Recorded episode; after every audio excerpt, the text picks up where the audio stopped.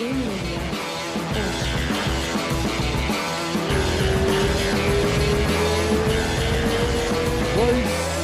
três. Eu vou chamar o quê? Caipira de Aço, Miguel Ângelo. Pô, fica à vontade, Miguel Ângelo, Caipira de Aço. O irmãozão, que vier, porra, MMA na voz, certo? Sim, isso. Tamo junto. Aliás, a gente vai fazer um podcast duplo, né? Exato. Então faz a sua introdução agora aí pro teu canal. Então, beleza, vamos lá. Bom dia, boa tarde, boa noite, não sei que horas vocês estão nos assistindo. Está começando mais um MMA na Voz Podcast. Aos que não me conhecem, eu sou Miguel Ângelo, um amante de artes marciais que decidiu se aventurar neste mundo do podcast. E hoje, no episódio... Pior que eu não sei o número, porque como esse episódio está sendo gravado, vai ser o número X. Eu tenho a grande honra de receber diretamente dos Estados Unidos... Ele que já jogou tênis, ele que já jogou vôlei profissionalmente, ele que é um amante de uma boa cerveja e curte muito um churrasco. Cerveja? Que... Você não curte cerveja, não? Ah! Pouco não, né? Churrasco, sim. Pô, pior que eu vi algumas fotos de cerveja, cara. Eu achei que você bebia cerveja. Eu tinha até escrito aqui para não esquecer que eu criei aqui minha entradazinha. Mas, enfim, ele que é um grande empreendedor. Rafa, e aí, Rafa, tudo certo? Como é que tá, irmãozão? Pô, pior que eu já cometi alguns equívocos. E daí, já deixou minha introdução no chinelo também, né? Caralho, fiquei até com vergonha agora. Pô, os caras falam, ah, vamos começar. Falou, e aí, cara, como é que tá? Beleza? Ó, beleza. Falei, não, então faz a sua agora. Ah, então, não, o cara já veio com texto e tal, não sei o quê. Porra. O pior que eu comecei 10 passos assim, cara, à frente. Hã?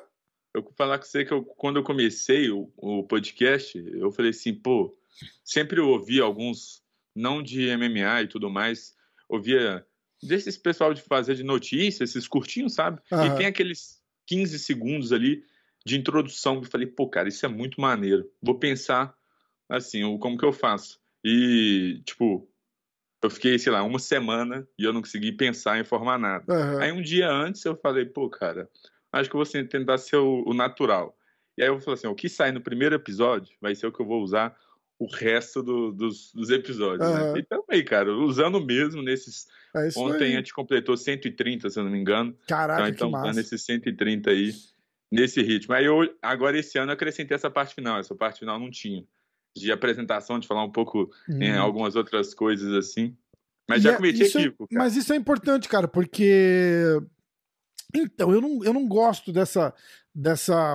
Pra mim, pelo menos, né, dessa parte detalhada, o cara gosta de fazer isso, gosta de fazer aquilo, que às vezes é um, sei lá, mas é interessante essa parada da introdução, porque às vezes eu faço, eu nem falo quem é o cara, tá ligado? Eu esqueço. Sim. Eu nem apresento, assim, eu só começo batendo papo, assim.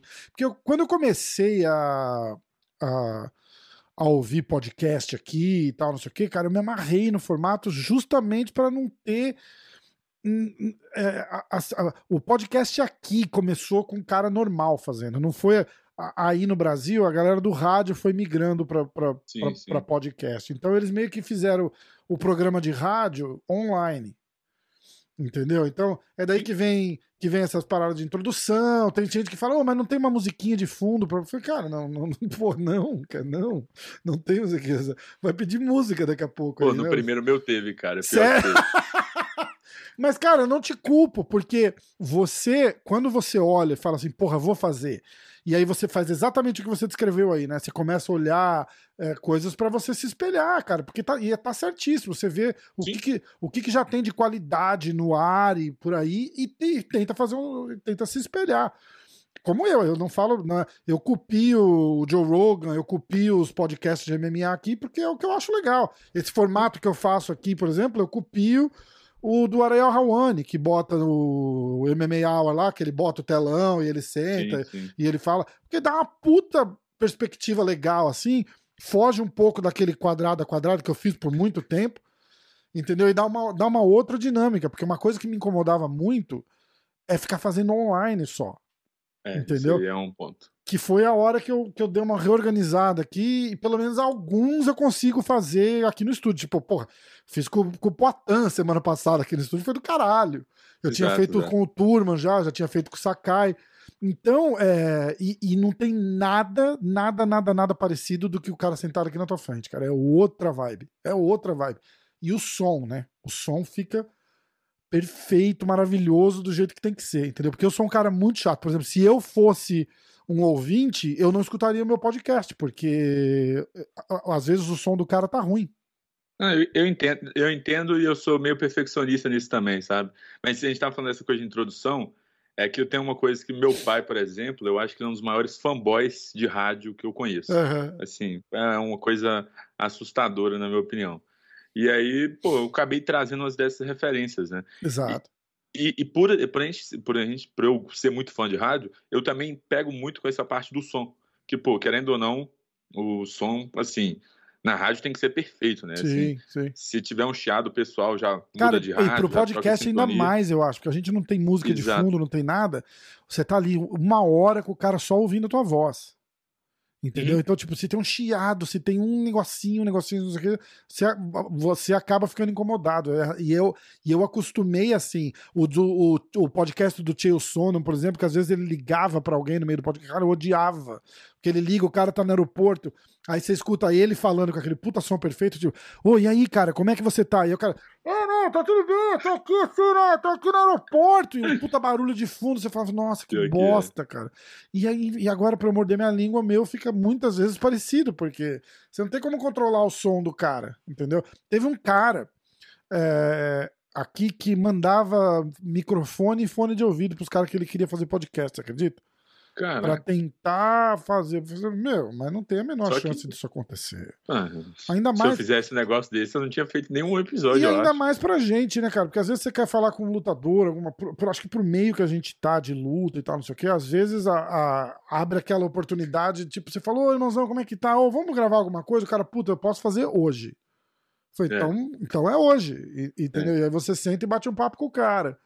Então essa chance do fone de ouvido não faz o menor sentido. Esquece. Fora ainda mais a grana, né? Tipo, a gente já ganha um dinheirão fazendo isso aqui, né? Mandar pra tudo que é lugar, né, cara?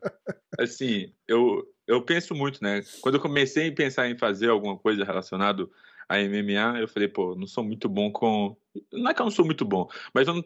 Por exemplo, o Renato Rebelo, o Laerte Viana, esses caras são muito bons em criar narrativa, criam muito bem. Tudo mas mais. É que eles fazem, né? Eles são profissionais. Eles exato. Exatamente. Pô, eu passo muito longe disso. Eu falei, pô, vou tentar criar um bate-papo com lutador, fã de MMA, enfim. Tento levar de todo mundo no MMA na voz. E eu falei, cara, tem esse negócio do som, né? Que nem sempre a qualidade do som da pessoa vai ser boa pra caramba e tudo mais. Eu falei, pô, eu que vou estar em todos os episódios. Então, pelo menos a minha eu tenho que garantir. Não, o nosso tem que estar perfeito, exatamente. Aí eu faço o máximo possível, que está dentro do meu alcance, obviamente. E teve um episódio, cara, que você falou de som, eu lembrei, que meu microfone não funcionou. E assim, 40 minutos antes, eu estava brincando com o microfone, fazendo gravação lá, e ele funcionando, beleza. O cara entrou na chamada, a gente vai começar, toma, o microfone desliga. Nossa. Eu falei, pronto. Não acredito. Eu vou contar um segredo. Vou ter que ir assim, cara. Vou ter que ir assim, não adianta. Quando eu fiz o podcast 100, que foi a edição espetacular, porra, eu trouxe Georges St-Pierre, Borrachinha, Vitor Belfort, foi o Vanderlei Silva, e a gente fez a resenha Carson Grace, que era tudo para comemorar o episódio 100 do podcast. Uhum. O podcast com o Vandy e com o Georges St-Pierre, o meu microfone deu pau e eu fiz gravando pelo microfone do laptop sem saber. Putz. Sem perceber, porque no meu retorno aqui eu ouvi o microfone. Mas a minha... Eu tenho um box que chama Focusrite. Uhum. E ela pluga no laptop, que é o que faz todo o filtro e tal, que é o que você escuta esse puta sonzão aqui assim. Mas se ela não tiver ligada no laptop, como o meu retorno tá ligado nela, eu ainda escuto o microfone. Sim. Então eu tô falando com o cara, com o microfone aqui, eu tô me ouvindo, só, porra, beleza, mas ela nunca gravou pelo microfone. Saiu pelo microfone do notebook, assim, ó. E eu falando junto, tá ligado? E eu editando, eu falei, cara, como tá ruim o meu som? O que será que aconteceu, cara? E aí que eu percebi. Eu vou te falar que eu faço ao vivo pra não ter que editar. Só edito na hora de mandar no Spotify. Meu segredo é esse. Eu sou muito vovozão, sabe? Eu tenho 21 anos, só que eu não entendo de de quase nada dessas coisas, sabe? Eu tento aprender agora porque eu preciso. Mas, pô, cara, eu comecei, vai completar um ano agora, né? Dia, não sei, em abril. Uhum. 14 de abril, acho. E dia 13 de abril eu não sabia fazer nada. Eu não sabia gravar, não sabia mexer em OBS, essas coisas e tudo. Eu falei, pô, tô perdido, tô entrando num lugar que, pô, não sei o que vai dar. Na verdade é a parte chata da parada, né? A parte técnica é a parte chata da parada, né? Eu conheço muita gente que gosta muito da parte técnica, assim, que, tipo, tem paixão por... Pô, estudar em questão de iluminação, questão disso, daquilo, mas, pô, pra mim não dá, não. E aí eu falei, pô, vou aprender pelo menos a editar o áudio. E às vezes é frustrante, você tá no ao vivo, aí você acha, pô, o áudio tá bom pra caramba, tá maneiro, e na hora que você chega pra editar o áudio, você chega, putz, cara, não é possível, o áudio não era o que eu tava esperando e tudo, aí você fica frustrado, aqueles... Quando eu faço 40 minutos ali de bate-papo, ou umas 1h30 editando áudio, são os mais dolorosos, assim. É, eu nem, cara, ó, dar uma eu nem, o que eu faço é assim, a minha configuração fica sempre igual, eu não mexo nela, entendeu? Às vezes o volume, o meu retorno, tal, não sei o quê, mas como eu gravo tudo em faixa separada, fica tranquilo, o meu sempre tá bom, eu não mexo, entendeu? E aí eu uso um programa que chama Final Cut, que é da Apple, e aí eu jogo as faixas lá, aí eu igualo todas o volume, que é, eu jogo um filtrinho pra tirar ruído, não sei o que, tirar o barulho, e vai assim. Porque tem, cara, você não tem o que fazer. Na verdade, você não tem muito o que fazer. Quanto mais você mexe, aí dá eco, aí você tira o eco, fica baixo, você aumenta o volume, o eco volta, aí eu falo, ah, cara, que se foda. Não... Você consegue, igual a gente falou, a gente consegue controlar o nosso. Entendeu? Exato. E o editar que eu falo é jogar a vinheta, é a introdução aqui, introdução ali. Se o cara falar que quer matar alguém no podcast, de repente eu tiro, aí eu vou e corto, mas fora isso, dá pra contar na mão os episódios que eu realmente cortei alguma coisa que o cara falou, assim. Eu cortei uma vez o cara contando uma história, assim, acho que eu tava com a Rose no podcast ainda. Cara, eu não vou falar quem é, lógico.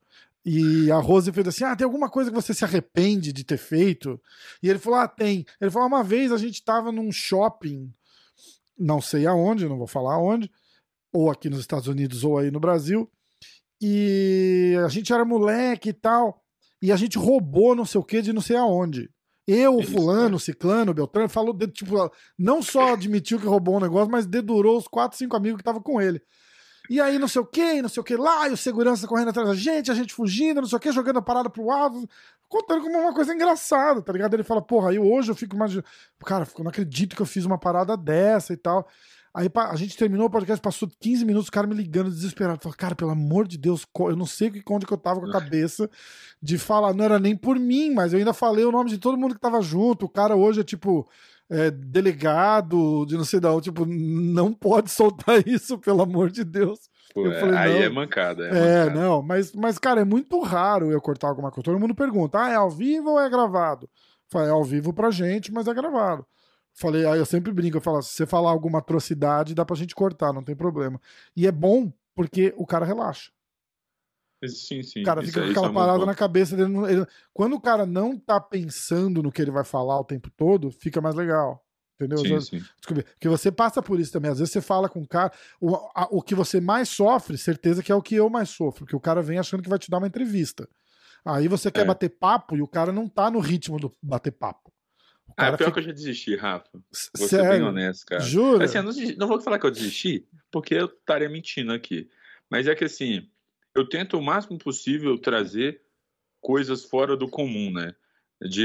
Tipo assim, você vai... Eu não quero que o cara tenha AG Fight, Super Lutas e o MMA na Voz.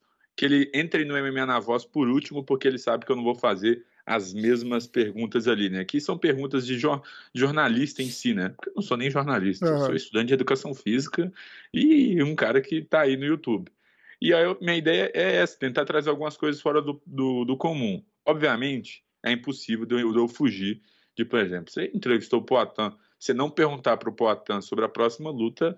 Não, é, pô, eu começo sim. Assim, eu falo, ó, vamos tirar a pergunta clichê do caminho, eu começo o podcast falando isso, e vamos falar sobre o que você... Ah, você tem que perguntar, não, isso não tem jeito. Fala, escuta, como é que foi o treino, como é que foi... Cara, como se o cara fosse falar, puta, olha, foi uma bosta, treinei mal, não acho que eu vou ganhar, cara, sim, porra, sim. Essa luta vai ser muito difícil pra mim, porra, olha...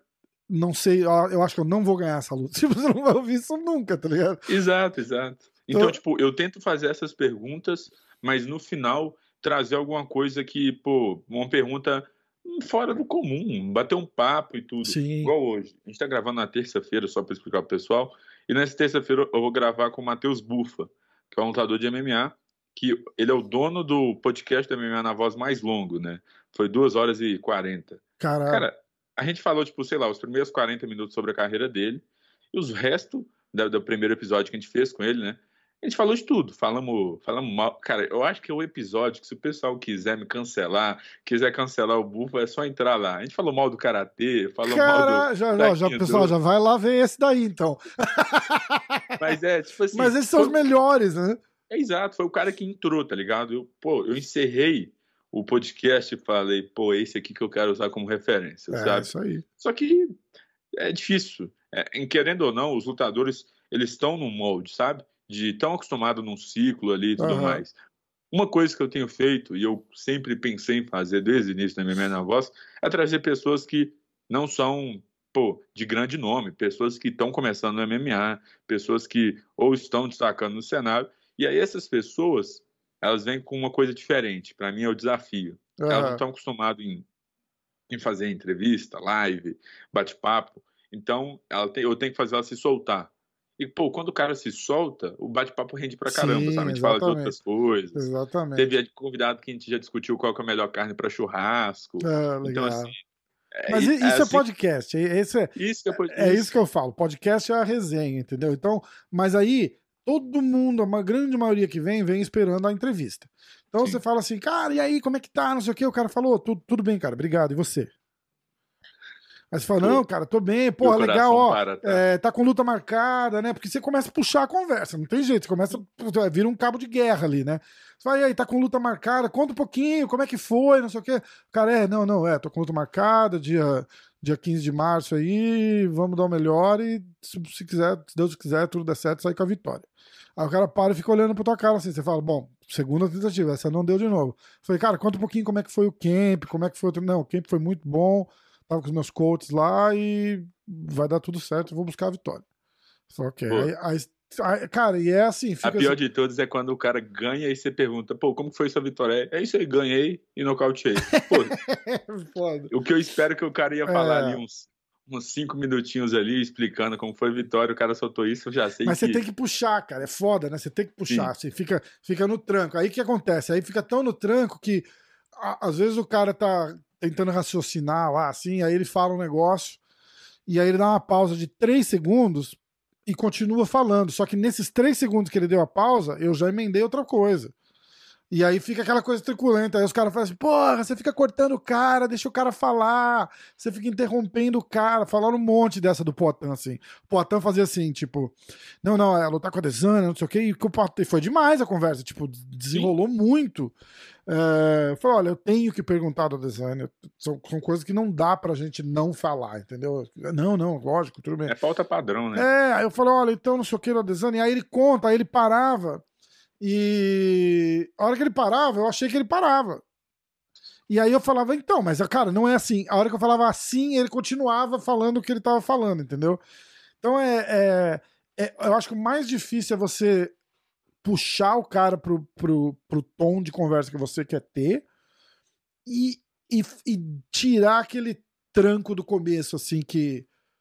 O que foi isso? Chutei meu tripé aqui, cara. Eu coloquei o tripé no ring light agora e agora tô chutando a câmera pra caramba. Eu tenho que pensar um outro jeito. E destravar a conversa, entendeu? Pra sair daquela truculência de pergunta-resposta, que eu odeio, cara, porque eu não trago pergunta. Então, se o cara não conversar comigo, eu não tenho o que falar com o cara. Entendeu? Se o cara quiser conversar, a gente vai falar de tudo, vai falar de jiu-jitsu, vai falar... Agora, se o cara não quiser... Cara, isso aconteceu comigo com o Renzo. Foi assim, acho que foi, eu sempre dou uma olhadinha, tá? A não ser hoje, por exemplo, com você eu não vi nada, eu conheço teu canal, conheço você, foi, cara, o cara faz o que eu faço, então a gente vai chegar lá, a gente vai trocar ideia, não tem muito segredo, tá ligado? Já tá acostumado, né? Exatamente, então... e é muito raro eu fazer pauta, então, não, eu não faço pauta nenhuma pra ninguém, cara, pra ninguém, se eu não conhecer o cara eu vou dar umas piadas, ou então assim, tipo, ah, o primeiro podcast com o Rickson, eu fiz uma pauta, o primeiro podcast com o Georges St-Pierre, eu fiz uma pauta, esse negócio, porque são caras, é outro nível de conversa, e você tem que puxar o cara pra você. Mas esse, por exemplo, esse último do Rickson que foi pro ar ontem, inclusive, eu não fiz pauta, a gente não fez pauta, eu falei, ó, eu vou falar... Da pandemia, porque ele ficou 2 anos aí, eu conversei com ele logo no comecinho da pandemia e agora, né, eu falei, pô, mestre, ó, tem 2 anos de novidade pra contar, então eu sabia que eu não ia falar de passado, aquele roteiro clichê do Rickson, né, ah, a invasão da academia do Titi, a invasão da academia do Popó, cara, eu falei, não vou falar, Marco Ruas, eu falei, cara, Marco Sim. Ruas é o cacete, eu não vou falar disso, porque nem ele, nem o Marco Ruas gostam de falar disso, entendeu? Então, falei, vamos falar o que o cara quer falar, o que o cara tem interesse de falar. Ele não tem interesse de falar com 60 anos de idade, como ele competia quando ele tinha 18, já tá batido, amassado, cuspido. Então, eu falei, ó, a pauta é o seguinte, de 2 anos pra cá, o que rolou? Ah, tem o livro, tem o site, não sei o quê, então, porra, do livro tem assunto pra caralho, porque ele passa uma visão do pai dele que ninguém imagina, que era um puta pai legal, e aí ele conta que o pai dele incentivava ele a competir, e aí uma vez eu falei com o Royler, o irmão do Rickson, e ele falou, ah, meu pai não gostava que eu competisse tanto, porque ele competia muito, ele ganhava muito, mas ele perdia também, e aí o pai dele achava que meio que manchava o nome, se ele tá lá perdendo e tal. Então, mas tudo isso é assunto que o cara engaja pra falar, o cara fica feliz de falar, aí estamos promovendo o livro dele e tal, não sei o quê. E, cara, você tem que saber a tua audiência, assim, tipo, com o cara ali na tua frente, entendeu? Você tem que saber como levar a conversa, mas ele tem que colaborar também. Essa que é a parada.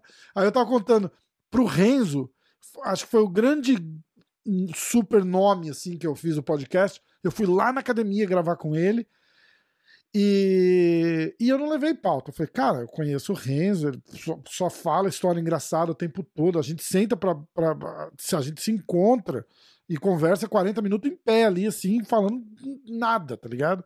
Sim. Então eu falei, o podcast vai ser assim. Cara, a gente sentou, foi, e aí, Renzão, como é que tá? Tudo bom? Ele, pô, beleza, irmão, como é que tá? Não sei o que, foi, pô, legal. E aí, academia nova, eu falei, vou começar um assunto só, porque aí a gente desembesta, né? Falei, cara, Rosão, vamos começar falando da academia nova, Upper West Side, como é que tá? Não, tá demais, não sei o que, não sei o que lá. Aí ele fala assim, 40 segundos da academia, ele olha pra mim e fala assim, tipo, qual a próxima pergunta, né? E eu não tenho próxima pergunta. Aí eu falei, vou falar do quê? Eu falei, fala, pô, você assistiu o UFC nesse fim de semana? E aí ele falou um pouquinho de luta, tal, não sei o quê, e aí de novo. E aí eu acho que era o Thiago que tava comigo, ou era o Robicinho, não lembro. Acho que era o Thiago. E aí salvou, ele percebeu que tava entrando assim, aí ele fez assim, Rezão, conta a história de não sei das quantas. E aí ele conta uma história, acaba a história, conta a história de não sei o quê. E foi assim o podcast, ele contando histórias. Entendeu? E, mas é essa parada, cara. Eu evito pauta, a gente tenta puxar assunto, eu não gosto de fazer entrevista. Quando os caras falam entrevistão, eu fico ofendido, eu não fico feliz, porque não... Falei, se você assistiu e viu como uma entrevista, eu falei, eu não fiz o meu trabalho direito, eu não faço entrevista, eu não sei entrevistar. Honestamente, eu acho entrevista uma merda, assim, tipo, eu não gosto. Eu não gosto de ver, porque eu quero ouvir o cara conversar, eu quero ouvir o cara falar, eu não quero... se eu quiser ver uma entrevista, eu não vou num podcast, eu vou no MMA Fighting, entendeu? E aí você falou, eu vou na G-Fight e vejo a entrevista que o cara deu pro Diego. Sim, sim. É assim, eu falo que hoje eu não desisti um pouco disso, mas é que eu tento mesclar, sabe? Porque, por exemplo, como eu comecei por agora, muitos lutadores não me conheciam, sabe? Não sabiam como que eu era e tudo mais. Se eu pegar o caso conhecido no meu e seu, né? O Turman. O Turman Comigo ele foi. Mas o Turman é bom, sabe? De resenha, cara. O Turman é bom. Mas, por exemplo, no primeiro, o Turman ele ficou um pouco meio travado ali, porque, pô, não conhecia e tudo mais.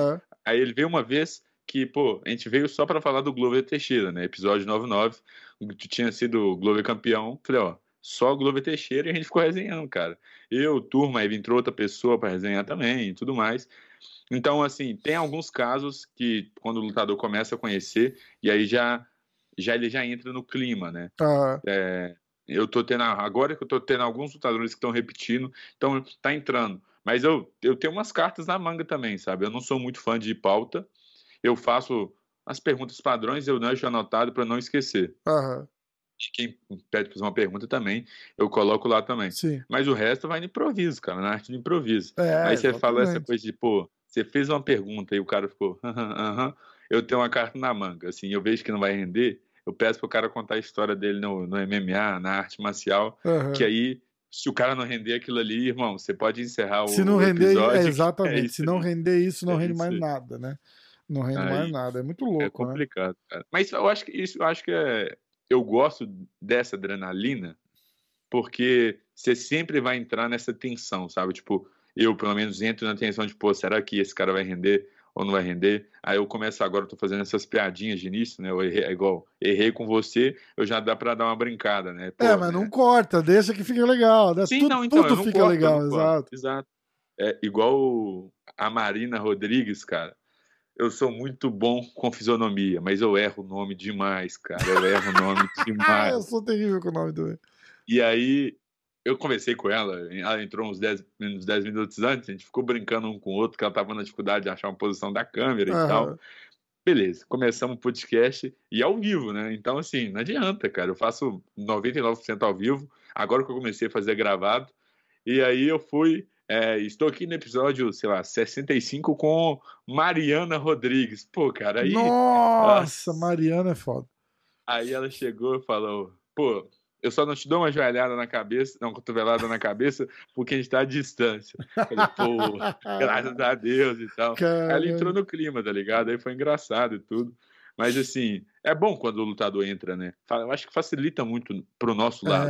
Mas eu gosto dessa atenção de, pô, como que o lutador vai reagir ao bate-papo na hora que a gente entra no ao vivo ali. Porque tem muito lutador que não é que ele cria um personagem, mas é porque o cara tem uma, tipo, um bloqueio com ao vivo, ou quando é alguma coisa gravada, sabe?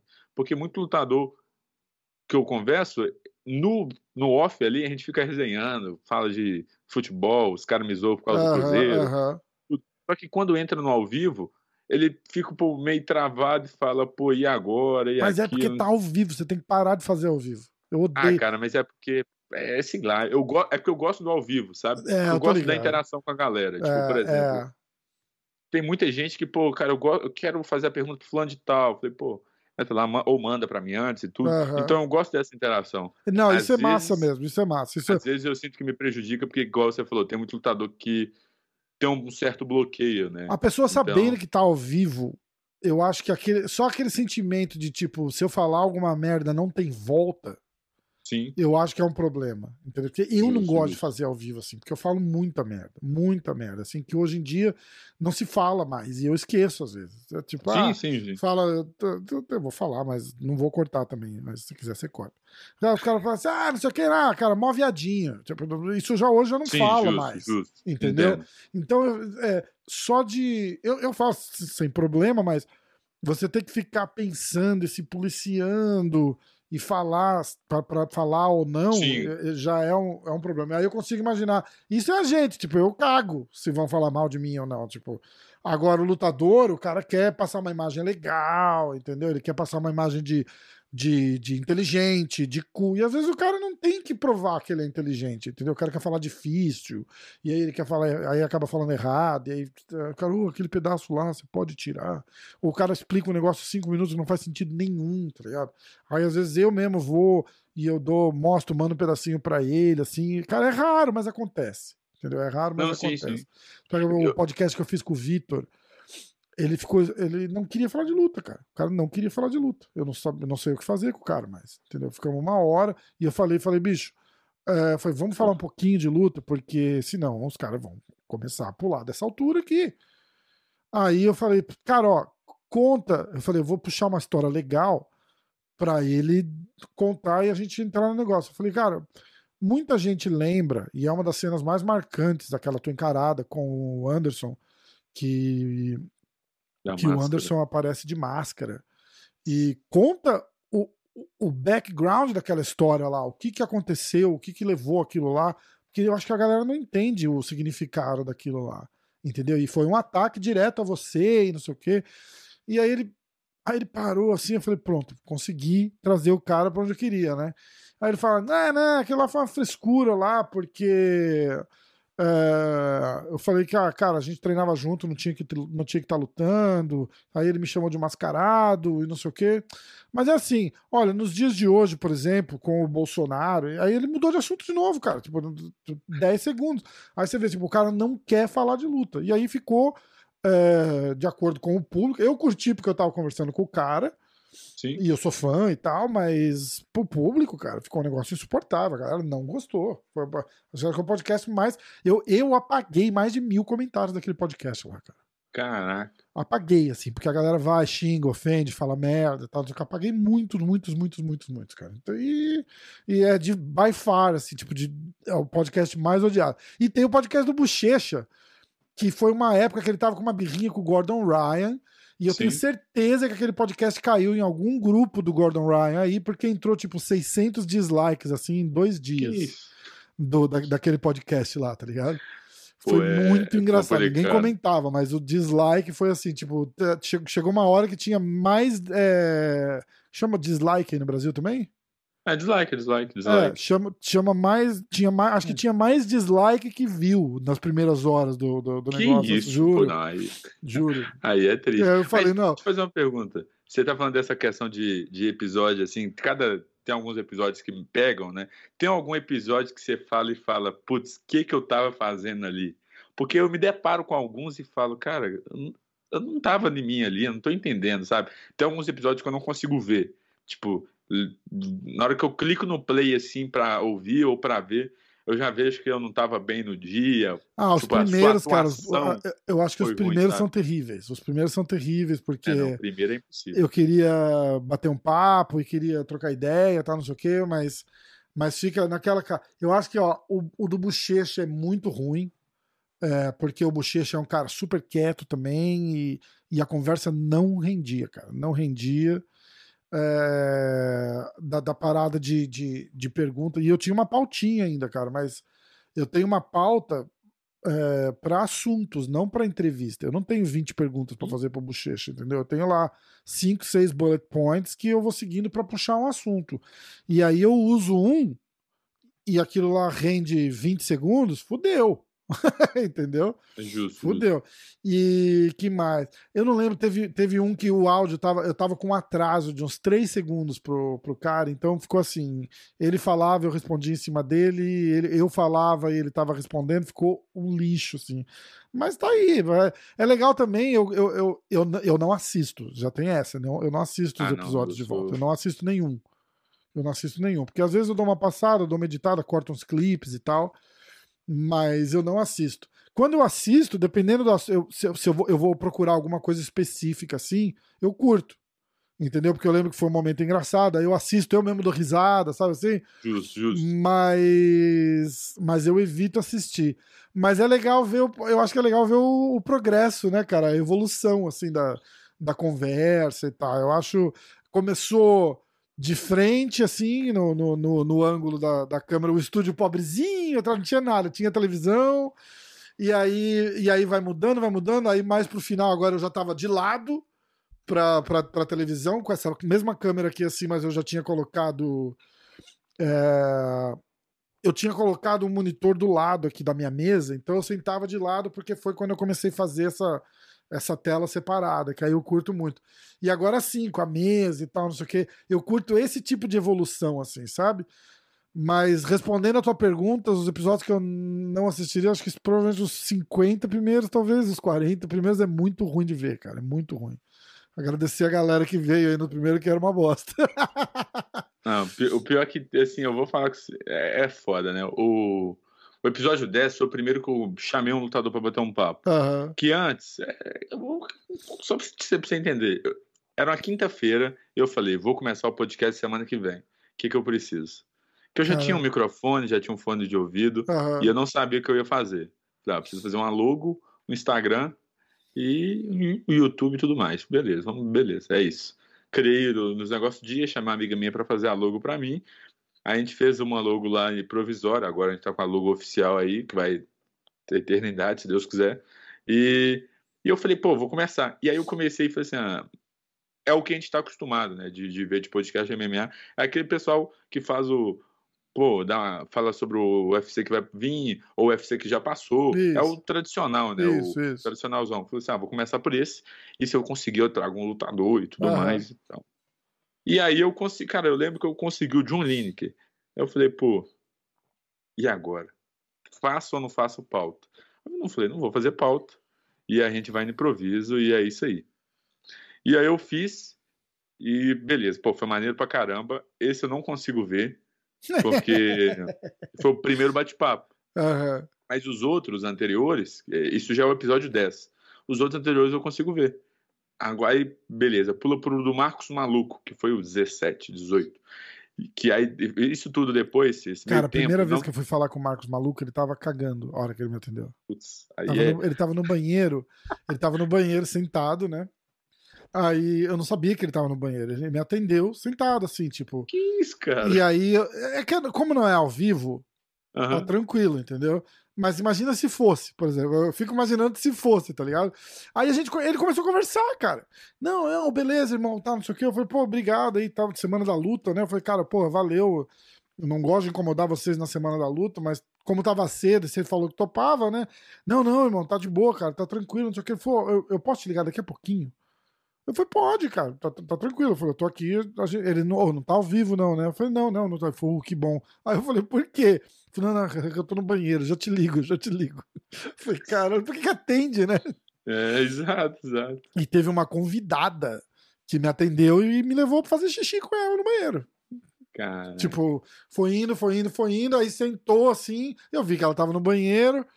Aí eu fiquei olhando, ela falou assim, ai, peraí, que me deu muita vontade de fazer xixi, eu vou te botar no mudo pra você não ouvir. Eu falei, tá bom. Pegou, me botou no mudo, fez xixi, desmutou e saiu, e sentou. Aí ela fez assim, não tava ao vivo não, né? Eu falei, não, a gente não faz ao vivo. Eu lembro que não é ao vivo. Eu falei, então tá. Já aconteceu comigo ao contrário, cara. E eu ter vontade de ir no banheiro do meio, cara. E não consegui segurar. E você falou, vou, só um minutinho? Falei, ô irmão, faz o seu merchan aí que eu vou ali no banheiro. E ao vivo. Aí que tá. Ao vivo, né? Ao vivo. Mas é que antes, eu sou um cara de beber muita água e antes eu não me policiava, né? E aí eu comecei e tal. Aí na hora que eu olhei pra minha garrafa assim, eu vi que eu tinha bebido 2 litros já. Aí eu falei, pronto, rodei. Vai ter água, eu não vou conseguir. Cara, mas live é outra pegada. Live a gente faz tá. A gente faz aquela live na sexta-feira, o Clube da Insônia. O Clube da Insônia. E lá, chega comida no meio da live, eu levanto pra ir no banheiro. Porque, pô, 2, 3, 4 horas de live, não dá. Aí eu chamo de mesa de bar, entendeu? É outra pegada aí, Quando começa, eu mando o link, assim, pra, sei lá, 50 pessoas, Deus ajude que não entre todo mundo, já tivemos várias situações constrangedoras, que entrou tipo 2 caras que ou já lutaram, ou que iam lutar, ou o coach de um e o técnico do outro. Puta, fica todo mundo com cara de merda na live, assim. Mas eu levanto, numa boa, mas eu tenho o Vini, né? Aí eu chego pro Vini e falo assim, vou no banheiro. Aí o Vini continua a live, eu vou no banheiro e volto. Mesma coisa. Ao vivo é pra poucos, cara. Eu não tenho essa coragem, não, cara. Não acho. Cara, mas é que assim, as 2 ocasiões foram com pessoas que eram muito próximas minhas, sabe? Uhum. Tipo, não eram lutadores. Aí que os caras entenderam, levaram, mantiveram o ritmo e tudo. Aí foi de boa, foi suave. Uma foi essa, né? Do caso de ir no banheiro. E a outra, cara, a do Marcos Maluco gerou muita história, né? Foi um dos podcasts mais longos. E eu prendi minha mãe pro lado de fora de casa. Na época eu tava na casa dos meus pais. E, pô, eu acabei o podcast felizaço, pulando. E minha mãe, na hora que eu acaba o podcast assim, minha mãe brava do lado de fora e tudo. Que você não deixou ela entrar. Isso, cara. Pô, mãe, desculpa e tal, porque pra mim foi uma coisa tão assim, nada demais, tá ligado? Pô, só deixei pro lado de fora. E tipo, não foi muito tempo. Foi de coisa de 31 minutos, uma coisa assim, sabe? Imagina se eu tivesse deixado tempo fora, né? Aí beleza, ela me xingou toda. E aí teve uns 10 episódios depois que eu falei, cara, eu tranquei a porta e deixei a chave na porta. Eu já tinha entrado ao vivo.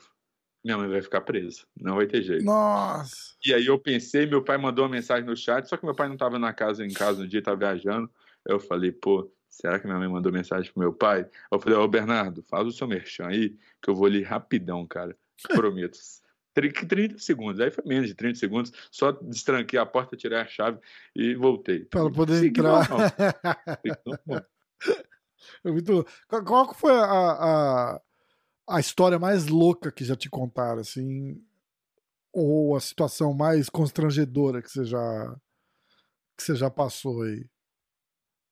Pô, assim, 130 episódios é episódio pra cacete, né? É, graças a Deus, já tivemos bastantes episódios aí já. Mais do que eu esperava, pra ser sincero. Teve um dia que eu fiz 3 num dia só, tá ligado? Uhum. Umas 17, umas 19 e outras 22. Caralho, tudo ao vivo. Tudo ao vivo, tudo ao vivo. É... Mas, pô, mais constrangedor... Cara... A gente não tá ao vivo agora, não, né? Ai, cara, difícil, cara. Deixa eu pensar. Complicado, cara. Mais constrangedor, mais, pô, é complicado, deixa eu pensar. Teve um que, eu não vou falar, né, quem quiser procura, são 130, procura, é muito 130, mas não é se quiser acha, se quiser acha. Teve lutador que falou em constrangimento em hora da pesagem, tá ligado? De cara que tá acompanhando a pesagem ali e ficando dando umas cantadas ali, o cara que tá acompanhando, tá ligado? E eu falei, aí eu me coloquei, é constrangedor se você colocar na situação do lutador, tá ligado? Em evento pequeno, aí fala, pô, o cara na pesagem ali, que era o cara debilitado, né, porque ele falou que tinha sofrido pra bater o peso, e o cara ficou cantando ele, soltando algumas cantadas ali. Caralho, cara. Falei, que isso, cara, aí é fora do normal. Puta que pariu. Essa que eu acho que foi mais me pegou, né, que eu gosto de me pôr na situação dos lutadores. Pá, mas já teve algumas, pô, sei lá, uns momentos engraçados, né. Pra mim, um dos que eu mais ri foi com a Virna Jandiroba. Ela é fora do normal, ela... Meu irmão, ela começou a falar, eu já comecei a rir. O episódio foi curto, mas assim, foi 30 minutos de risada do início ao fim. Jura, não é à toa que tá lá na thumb do YouTube, que é bate-papos, resenhas e risadas, cara. Essa aí, ela fez com honra. Mas, pô, acho que eu não sei se eu consigo lembrar um aqui, cara. Ah, pô, teve um. Esse eu vou falar. Foi um pouco constrangedor pra mim, sim. Eu faço uma brincadeira, eu vou até fazer com você no final, que eu faço uma pergunta. E eu peço pro cara dar 3 coisas ali que ele mudaria no MMA e tudo mais, em geral. E o ser humano falou uma coisa, eu não sou muito fã de entrar em política e tudo mais, porque assim, eu acho que é uma coisa muito legal de você bater um papo, só que a pessoa, quem tá ouvindo, às vezes não vai entender o jeito que a gente tá conversando e tudo. E o cara entrou num viés político uma hora e eu fiquei, cara, como que eu saio disso aqui, tá ligado? E eu concordava com ele, não, sim, tal, eu entendo, o ser humano tem que ser um bom ser humano e tal, e o cara jogando pro lado da política, e aí ele falou, pô, não, vamos sair do lado da política, né, vamos. Aí ele respondeu, deu a segunda ideia dele e voltou pro lado da política de novo. E eu falei, cara, era o Belfort, não? Mano. Hã? Era o Belfort? Não. E eu falei, caraca, mano, difícil, pô. E esse foi um pouco constrangedor pra mim, que eu queria sair dali, daquele lado político, mas não tava conseguindo sair por nada, cara. Mas, pô, eu acho que lutador, história constrangedora foi essa, cara, que eu falei, caraca, os caras dando cantada e tal. Exato, é complicado. Cara, eu lembro, acho que o único perrengue que eu passei mesmo não tava gravado. Foi esse do St-Pierre, né? Porra, trazer o Georges St-Pierre no podcast a primeira vez e eu não perceber que o que o microfone não tava funcionando, gravei com o áudio do laptop, cara, coisa podre, assim, podre. Uma coisa que pegar o celular no Viva Voz e fazer o podcast ali, tá ligado? E acho que a primeira vez que eu fui gravar com o Rickson, cara, eu tava muito nervoso, muito nervoso. E esse programinha que eu uso pra gravar o Skype é um programinha que só funciona no Mac e ele conecta no Skype, então ele pega a ligação do Skype, ele separa todos os vídeo em duas faixas, áudio em faixa separada, tá? É bem legal. Só que toda vez que o Skype faz um update, esse programinha para de funcionar e tem que reinstalar. Isso. Mas é reinstalar assim, tipo, ele pula um negocinho ali e aperta reinstala. Você clica e ele volta. Ah, quer abrir o Skype agora? Aí você abre e funciona. É 5 segundos. Mas eu nunca tinha visto. Então foi a primeira vez que deu pau nesse negócio. O Skype tinha acabado de fazer um update. Eu tava com o Rickson já assim... no Skype e eu não conseguia abrir o programa pra gravar. Eu falava, mestre, só um minutinho. E ele, não tem problema, tá tudo bem. E eu lá, e eu não sabia o que aconteceu. Eu falei, por que que eu não acho essa porra desse negócio? Que é um... Eu não sei, eu não vou conseguir nem mostrar pra vocês, mas é uma janelinha pequenininha, assim, que só fica... Tem 3 botões, pausar, gravar e não sei o que, ele não faz mais nada. E eu não achava, cara, eu não achava, eu procurava ele lá pra abrir ele manual, porque ele abre, além de tudo, ele abre automático quando o Skype começa. E não aparecia. Aí eu falei assim, cara, eu preciso de tempo. Eu já fazia acho que uns 6 minutos que eu tava assim, tipo, e o Rickson parado assim, esperando. Tipo, e eu falando, nossa, que bosta. Eu falei, tipo, não agora, cara. Eu falo, não hoje, não pode ser, cara, não pode ser, isso não pode estar acontecendo. Aí eu fiz assim, mestre, eu vou desligar, eu vou reiniciar aqui o computador, que eu acho que vai resolver o problema. Ele, não, tudo bem. Eu falei, eu te chamo já em 1 minuto. Ele, ok. Eu falei, eu preciso de tempo. Aí eu ganhei 3 minutos. Cara, eu voltei no site do negócio, comprei um novo, porque eu não consigo, sei lá, $200, cara, comprei um novo. Falei, essa porra vai funcionar de qualquer jeito. Comprei um novo, instalei e gravei assim. Então, tipo, cara, que...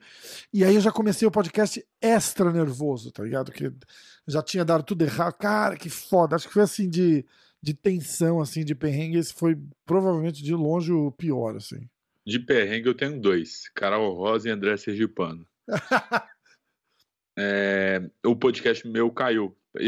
O lutador ficou ao vivo e eu caí. Mas é porque, sei lá, cara, a plataforma que eu usava antigamente... Ela me tirava do nada, sabe? E podia tirar o lutador, que aí eu conseguia falar como é que coisa. Fica o cara e o host cai, né? Exato. E aí eu falei, pô, cara... E o lutador ao vivo eu ficava olhando pra tela e tudo. Sem saber o que aconteceu. Exato. É foda, sabe? É foda. Já teve uma vez... Teve uma outra que eu lembrei. Com a Shariana, ela é árbitra de MMA. E meu computador simplesmente descarregou, cara. Caralho. E aí, pô, pra eu entrar na sala era só pelo meu computador. Eu mandei pra Chari, falei, Chari, vai enrolando aí que eu vou arrumar um jeito de entrar. E aí meu computador ligando e tudo. E aí entrei e caiu de novo, cara. Eu falei, desisto, pô. Aí eu entrei pelo celular, entrei pelo link mesmo, e aí não sei como eu consegui entrar como host. Uhum. Não era pra dar, mas eu consegui. E eu falei, rapaziada, não tô conseguindo fazer nada, e meu áudio tava ruim no celular também, isso foi os primeiros. Aí eu passei uma semana fora, porque aí meu computador tinha dado pau mesmo. E aí, pô, teve esses perrengues, e o da Carol Rosa também. Tem perrengue pra caralho. E os 2 animaram, né, um monte de lutador é isso, que os caras são gente boa pra caramba, eu falei, pô, eles viram que não era culpa minha, né, e aí eles falaram, não, vamos fazer semana que vem? Bora, semana que vem. Aí eu remarquei pra próxima semana com eles e tudo, aí foi bem mais de boa pra mim desse lado, mas é complicado, né, cara, complicado. Como que você começa essa história de vou fazer um podcast, acho que a pergunta não é nem por quê, mas como que surge a ideia, assim, e eu acho que a grande questão pra gente era assim, tipo, eu acho que a galera vai gostar do que eu tenho pra falar. Quando que dá esse estalo em você, assim, e você fala, porra, eu acho que isso era uma coisa que ia dar certo? Pô, cara, eu vou te falar que assim, é um combo, né? Porque foi uma grande mudança pra mim tudo. Igual, por exemplo, meu... Você já trabalhou em rádio? Não. Não? Mas em breve. É o pior que tá pra acontecer, sabe? Ah, que massa. Em trabalhar em rádio. E, pô, vou realizar um sonho do meu pai. Eu achava que você já tinha trabalhado em rádio, porque não. MMA na voz, e aí você tem um vozeirão de meio de radialista, assim, eu falava, ah, o cara...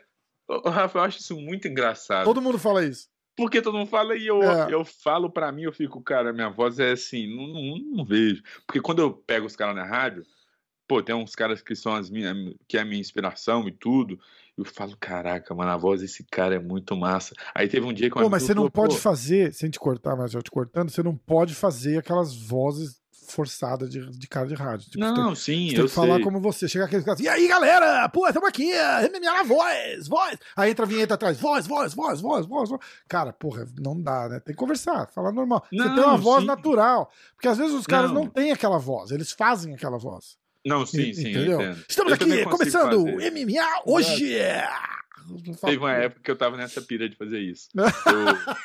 Eu ficava de brincando, tá ligado? Eu abri o OBS, montava o retorno aqui pra ficar bacana e ficava, fala galera, estamos aqui ao vivo, aí ficava brincando, fiquei tipo horas e horas brincando, tá ligado?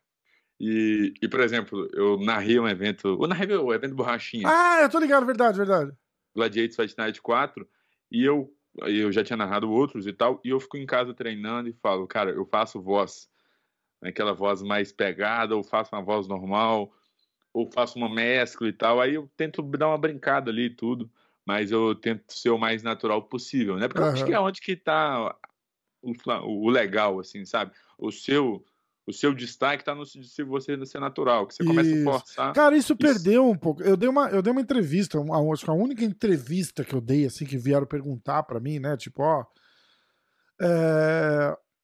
e falaram, o que você acha que é o diferencial do MMA hoje? Eu falei, cara, eu não acho que é do MMA hoje. Eu falei, eu acho que é de podcast em geral.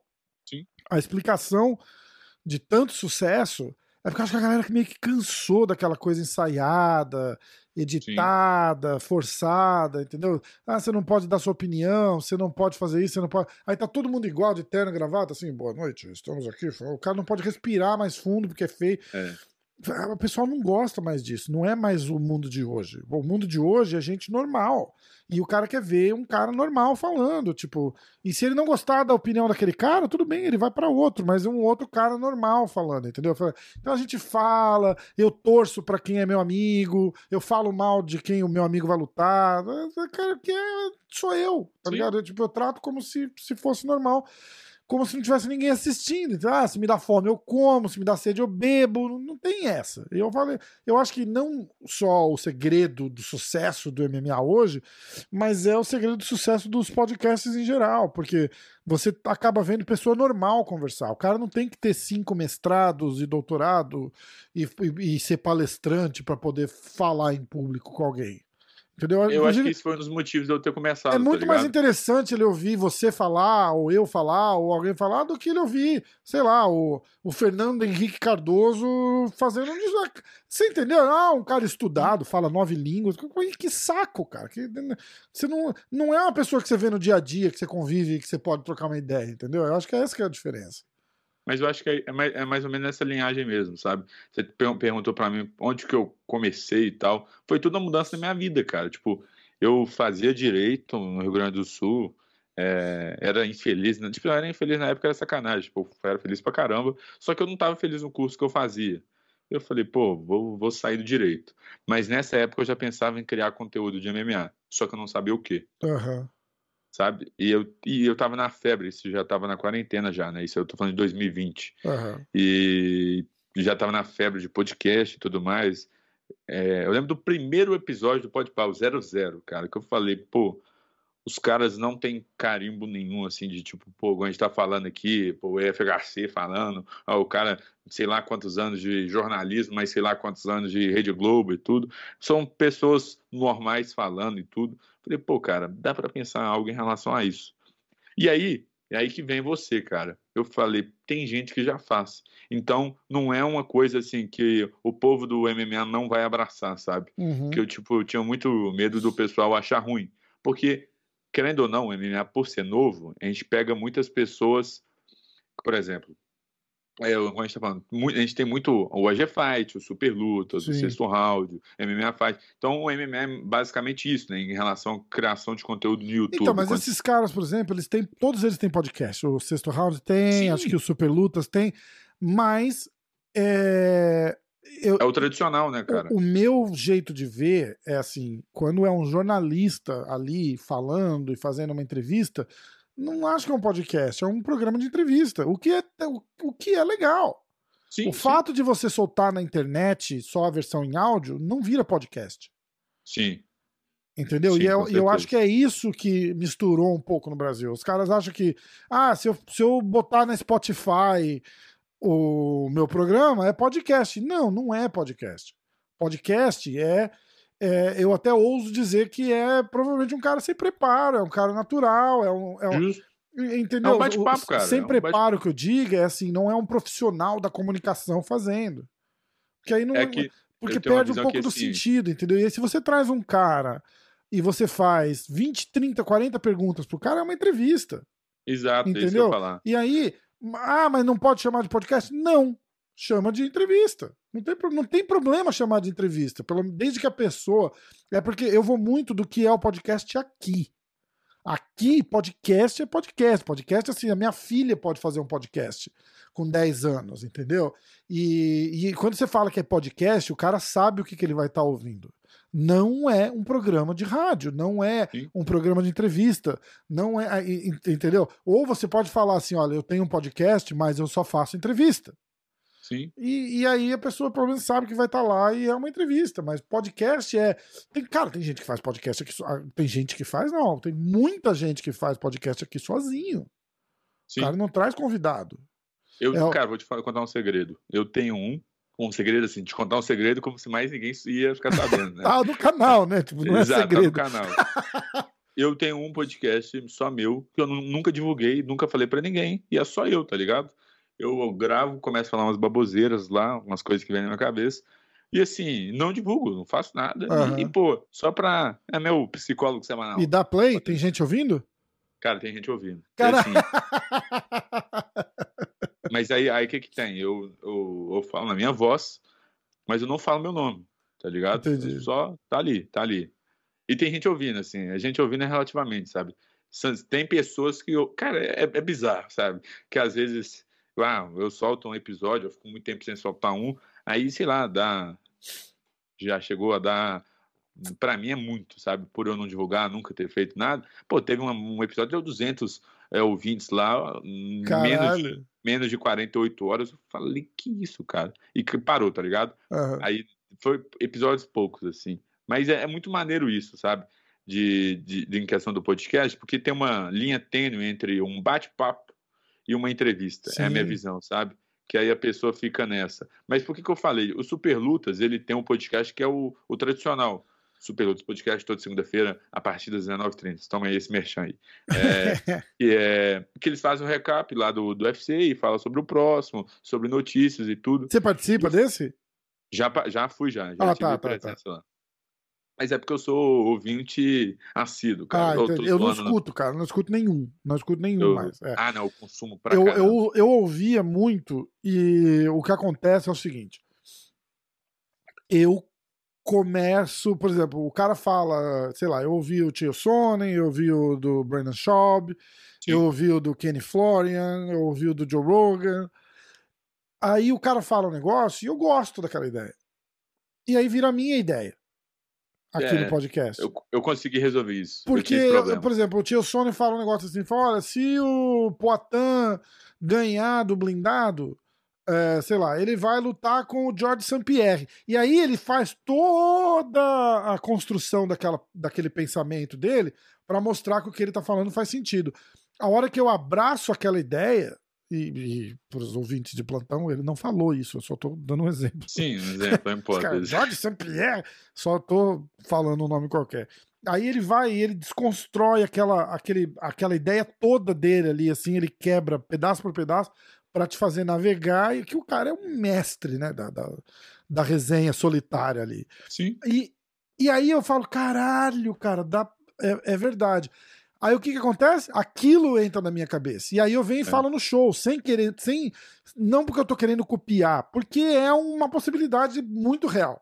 E aí a gente tá conversando, fala, e aí o que você acha? Fala, cara, olha, eu acho que ele vai lutar com o Georges St-Pierre. Aí já vem os caras, mas você fica copiando o que o cara fala.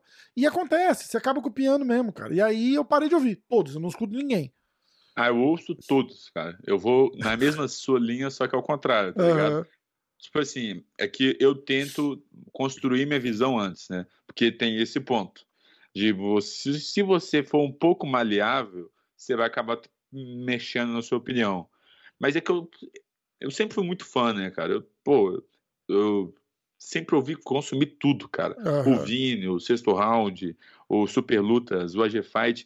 Então, sempre consumi, o Olhar da Luta, que pra mim é uma das pessoas, a Bia Galeve do Olhar da Luta é uma das principais pessoas pela existência do MMA na Voz.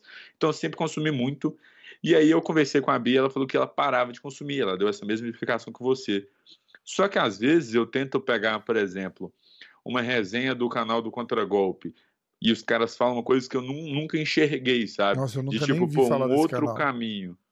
É um outro canal maneiro, cara, maneiro pra caramba. Eu participo de um quadro lá também semanal. Mas aí eu sempre, tento pegar linhas diferentes, sabe, dos pessoal. Mas eu sempre tento ter a minha já formada. Por exemplo, eu não vou ver um vídeo de Alex Poatan contra o Bruno Blindado se eu não tiver meu palpite e minha visão fechada.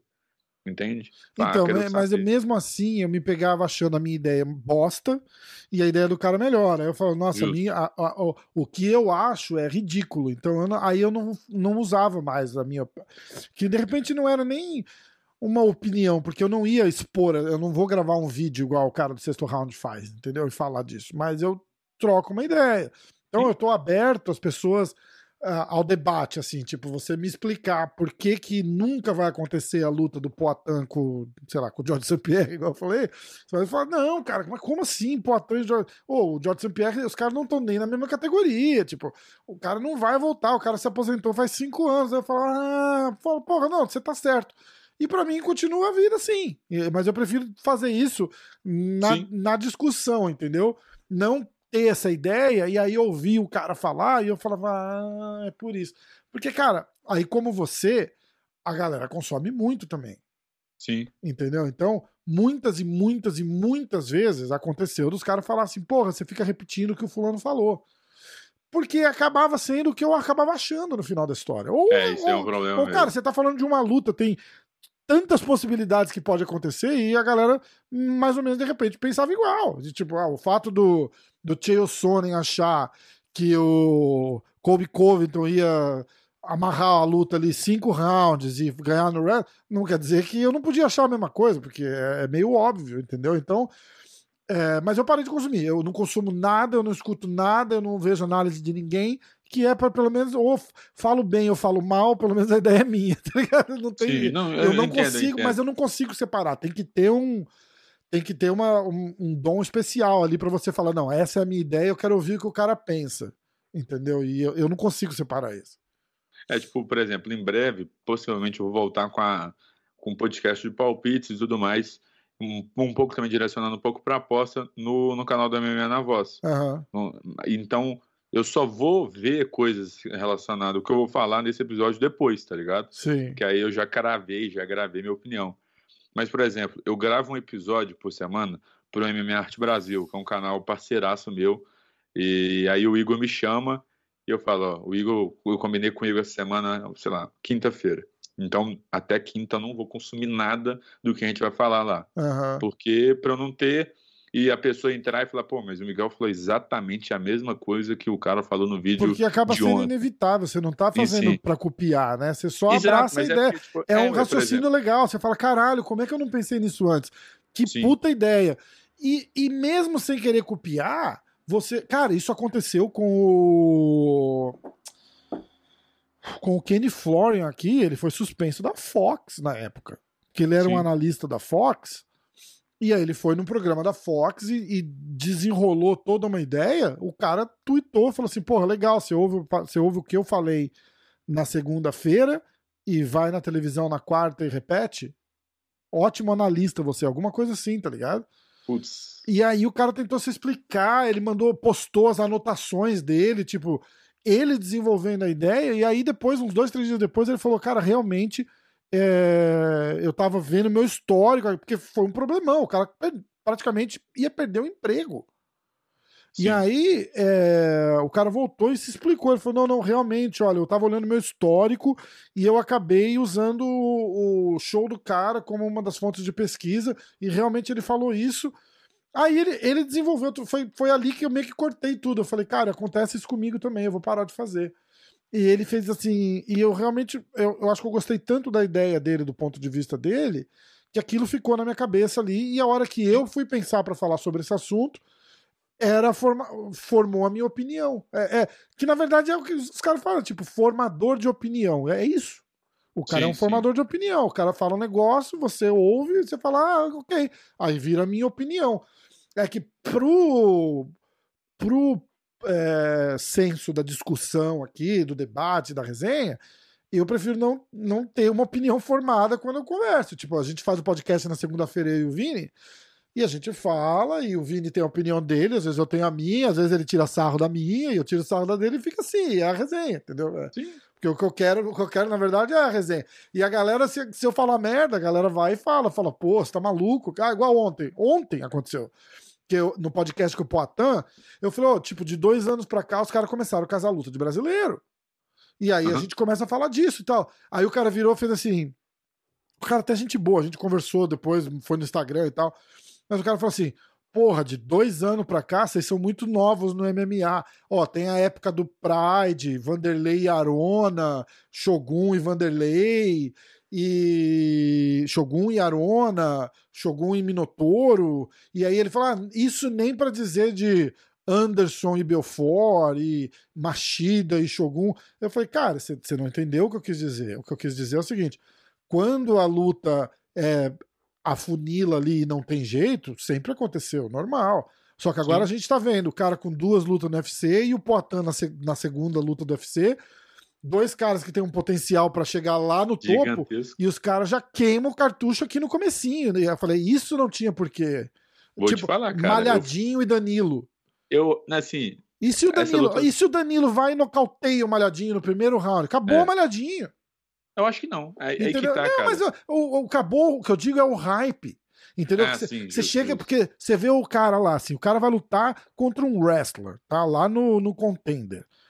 E aí você vê do jeito que eu vi, assim, o cara vai e quer, porque quer botar o porra do wrestler do Daguestão, da Rússia, no chão. Eu falei, esse cara é louco. Esse cara é maluco. Ainda eu pensei assim, eu falei, por isso que ele ainda vai meio desengonçadão em pé, assim. Eu falei, cara, esse cara é maluco. Eu falei, por isso que ele tá no Contender, ele não vai pro UFC nunca. Aí ele vai dar um amasso no cara. Aí você fala, caralho, bicho. Agora ele vai estrear no UFC. Eu falei, legal. Ele perdeu a primeira luta de um jeito escroto ou fácil. Você fala, pra esse cara voltar naquele nível de hype, ele tem que ganhar mais 2, 3 lutas. Entendeu? Agora a parada do blindado. Pô, 3 lutas, 3 nocautes no primeiro round. E aí? Agora ele perde pro Poatan. Não é o fim do blindado de forma alguma, mas é um passo atrás. E a gente não queria ver, a gente podia ver ele ganhar mais uma e ganhar a 4ª luta, e o Poatan ganhar a 2ª. E você fala, caralho, é o cara que vai ganhar da Adesanya. E se o Poatan perde do blindado? Quando que ele vai lutar com a Adesanya? Na segunda luta, tendo uma derrota na segunda luta. É só isso que eu falo. Eu não falo que não pode acontecer. É que essa luta eu acho em específico. Eu acho que é uma boa ela acontecer agora, cara. Eu entendo o seu ponto. Eu tive esse debate ontem no podcast. Eu entendo muito esse ponto, sabe? De que, pô, são 2 caras increscentes. Mas é que, pra mim, se você tem os 2, um como top 4, o outro como top 5, eles vão se enfrentar. E aí o vencedor vai definir o tarot shot, basicamente, né? Se a gente pensa nesse cenário. E o perdedor, cara, ele vai ter que reconstruir o caminho também. Então, assim... Mas não é mais fácil... Não é mais fácil eles se enfrentarem na situação de, tipo, Marreta e Glover? Mas é que eu acho que agora dá um holofote pra eles antes dele entrar no top 15, sabe? Talvez seja uma visão minha só pra brasileiro. Mas é que pra... Sabe? Entendeu o que eu tô falando? Sim, mas então... Cria um hype em cima da luta. Mas aí que é legal, eu não tô no Brasil. Então, eu tô aqui. Aí o que acontece aqui? Se o Poatan perde essa luta, É esse o cara que vocês estão falando que vai derrotar o Adesanya? E acaba o hype do cara. E acaba o hype e... Entendeu? Aí ele vai ter que ganhar. Aí ele vai ter que ganhar mais. Aí ele vai ter que ganhar mais 2, 3 lutas até ele criar esse hype de novo. Sendo que se ele chega e despacha o cara no primeiro round de novo, cara, vai ficar um inferno. Vai ficar uma loucura. A loucura que tá agora, assim. Eu tenho, sei lá, 11, 12 mil visualizações no podcast dele do YouTube, com 85% de consumo. É no ridículo isso. Só o do Rickson teve isso. Entendeu? Porque você tem canal no YouTube, você sabe. Sim, não, isso é bizarro mesmo. Você grava um vídeo de 1 hora, o pessoal escuta 6 minutos. A média ali é 6 minutos, 10 minutos. Tá com 85% de consumo. Num vídeo de 1h10, a média tá acho que 48 minutos. Tá ridículo, não acontece isso. Isso entendeu? É bizarro. Isso mesmo. É um hype do cara. Passou de, sei lá, ontem tava 32 mil plays na Spotify. O podcast dele. A minha média é 6, 8. De cada episódio. Isso que foi agora, né, cara? Entendeu? Não, isso foi semana passada. A gente tá na semana da luta. Exato. Eu tô falando, tipo assim, quando chegar na sexta-feira, vai ter aumentado pra caramba. Exatamente. Aí se ele ganha, ainda tem a semana que vem inteira. Exato. Entendeu? É disso que eu tô falando. É aquela luz em volta do cara que vai apagar se ele perde a luta. Sim. Entendeu? Mas aí, cara, aí tem dois raciocínios. Vou te puxar um ponto. A gente tá falando dessa questão de hype, e eu já vi o Poatan falar em algumas entrevistas que ele quer desassociar de que ele foi o cara que nocauteou. Ele não vai conseguir. No UFC, enquanto Adesanya é campeão, ele não vai conseguir. Eu falei exatamente a mesma coisa ontem. Ele não tem jeito, irmão. Ainda mais que uma coisa boa, sabe? Não, mas ele falou aqui pra mim, ele fala assim... Depois que a gente... A melhor resenha, infelizmente, foi depois do podcast. Sim, ele estava aqui em casa, ele estava com o Turman, ele estava com o pai dele, a gente foi lá na cozinha, tomou café, e aí ele tá contando por que os caras não ganham do Adesanya, aí ele explica, aí ele fez em mim o movimento, fala, cara, tipo, é do caralho, tá ligado? É do caralho, você tem o cara com strike desse naipe me mostrando o que fazer que os caras não fazem pra lutar com a Adesanya. Sim. E ele fala, tipo, olha, pra mim é um cara e eu não tenho vontade de lutar com ele. Eu vou lutar com ele se ele tiver o cinturão. Ali me interessa. Sem o cinturão não me interessa. Já ganhei dele 2 vezes. Eu vejo como uma luta. Eu não vejo como uma luta no... Ah, mas no UFC é diferente. Não é o mesmo cara. Eu já ganhei daquele cara. Entendeu? Sim. Eu não tenho nada pra provar. Ah, mas no MMA é diferente. Ele fala, quer dizer então que se eu começar a lutar sumô, eu vou poder chamar o cara pra lutar sumô comigo, porque no sumô você não me ganhou. É assim, não funciona assim. Eu ganhei dele numa luta, 2 vezes. Então, eu não tenho desejo de lutar com ele, a não ser que tenha alguma coisa que me interessa, que no caso é o cinturão. Se ele não for campeão, a chance dessa luta acontecer eu acho difícil. E eu concordo com ele. E aí, voltando na parada do blindado, eu também acho uma boa, de repente, já queima esse cartucho agora, porque dá tempo dos caras se recuperarem, mas eu preferia, se fosse pra queimar, queima lá em cima, tipo, a hora que o cara é um top 5, porque aí ele perde, ele vira top 6. E aí ele ganha mais uma ou 2 lutas, ele tá na boca do cinturão de novo, entendeu? Agora você não sabe o que isso faz na cabeça do cara, por exemplo. Ah, o cara fica com mais receio, aí ele perde a próxima, agora o cara tem 2 derrotas. Aí esse cara não vai lutar igual mais, porque ele não. Aí ele tá preocupado que se ele vai perder o trabalho dele ou não. É outra parada, tá ligado? É foda isso, cara. Mas, como a gente também falou aqui, o americano luta com o americano todo dia e não tem esse mimimi, tá ligado? É por isso que eu também acho, cara. Eu acho que a gente tem que parar com isso. Porque pra mim, isso é um sinal de que tem muito brasileiro chegando no topo, sabe? E é um sinal que a audiência tá respondendo. Pra mim é mais isso. É mais comercial do que brasileiro no topo. Pra eles é o seguinte, vai lutar brasileiro com brasileiro, a galera quer ver os caras lutar. Tipo, apesar de reclamar, porra, brasileiro com brasileiro, mas todo mundo vai querer ver a luta. Exato. E o UFC... vai ter um maluco que vai falar, não vou ver porque é brasileiro. E o UFC tá vendo isso. O UFC tá vendo isso, entendeu? Tipo, o barulho que fica assim, tipo, porra, o Turman vai lutar com o Rodolfo Vieira. Porra, que merda, meio cedo, né? Oh, e se o Rodolfo perde essa luta? Porra, o Turman acabou de ganhar. E se o Turman perde? Gera um engajamento que eles não têm normalmente. Entendeu? Você pega um cara fora de ranking, Por exemplo, o Blindado vai lutar contra o Chuchuchuchuev. Cara, os americanos que tá pouco se fudendo pra essa luta. Tipo, foda-se, quem são esses caras? Não conheço nem o russo, nem o brasileiro. Sim. Entendeu? E aí, o que que acontece? Dois brasileiros lutando, o americano ainda caga pra luta, mas o brasileiro não. E aí é um mercado grande aquecendo ali, consumindo o que os caras têm pra vender. Eu acho que esse é um dos principais motivos que a gente tem visto. Porra, a luta das meninas... Ou seja, fãs brasileiros. A luta das meninas, exatamente. Fizeram a Mackenzie com a Amanda Ribas, caiu do cavalo, por exemplo. A Mackenzie perdeu. Não, Mackenzie e Marina Rodrigues. Não. Mas antes fez a Amanda Ribas e a Mackenzie. E a Amandinha foi lá e apagou o hype da Mackenzie. Sim. Entendeu? E aí dá o hype na Amandinha. A gente deu sorte ali que a Amandinha conseguiu pegar o hype dela e levar pra frente. Porque aí, por exemplo, se a Amanda perde da Vanzante, aquela derrota da Mackenzie lá não serviu pra nada. Serviu só pra apagar a Mackenzie um pouco. Sim. Entendeu? É foda. Mas aí teve a Amandinha e Marina. Aí isso meio que passou também. Exatamente. Então... Mas aí mas aí o hype virou na Marina. Sim. Entendeu? É muito doido isso, mas a gente dá esse hype, né? Porque a gente tá consumindo isso e a gente quer ver o que vai acontecer e reclama, né? Brasileiro com brasileiro. Porque a gente tem essa dor de imigrante nacionalista, né? Tipo, o UFC quer foder os brasileiros.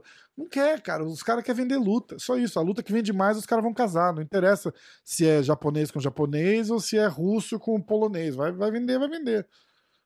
Ou seja, se vocês querem que isso pare, quando o UFC postar uma luta de brasileiro com brasileiro, não comenta, não curte, não faz nada. E é impossível, né, cara? A gente não vai conseguir resistir. Então, é isso que eu tô falando. Vai ser comum, cara. Não adianta. Você quer um exemplo melhor? Esse lado é muito verdadeiro. A melhor parte da nossa resenha foi a hora que a gente começou a falar da luta dos dois, porque ficam os dois emocionados, falando e discutindo, entendeu? Eu vou te falar que eu tô muito ansioso pra essa luta. Nossa, cara, nem me fala, cara. Nem me fala. Você tá louco. Tá doido. Você tá doido. E é complicado, né? Que, assim, eu acho que eu vou acabar ficando triste de qualquer forma, tá ligado? Sim, porque sim. É tipo, o ruim de luta brasileira é isso, cara. Você vai ficar triste, tá ligado? Eu quero que o Poatan ganhe, porque eu virei amigo do cara, o cara veio aqui em casa e tal, não sei o que. Cara, mas o Blindado é um puta cara gente boa também. E eu por exemplo, eu tava pra gravar uma parada com ele, eu nem cutuquei mais porque ele vai lutar com o Poatan. Entendeu? Então, tipo, aí volta aquela parada do tipo, eu não sou jornalista, eu não sou profissional do ramo, tipo, eu não quero que o Poatan assista e fale assim, porra, o cara gravou comigo, agora o cara gravou com o cara.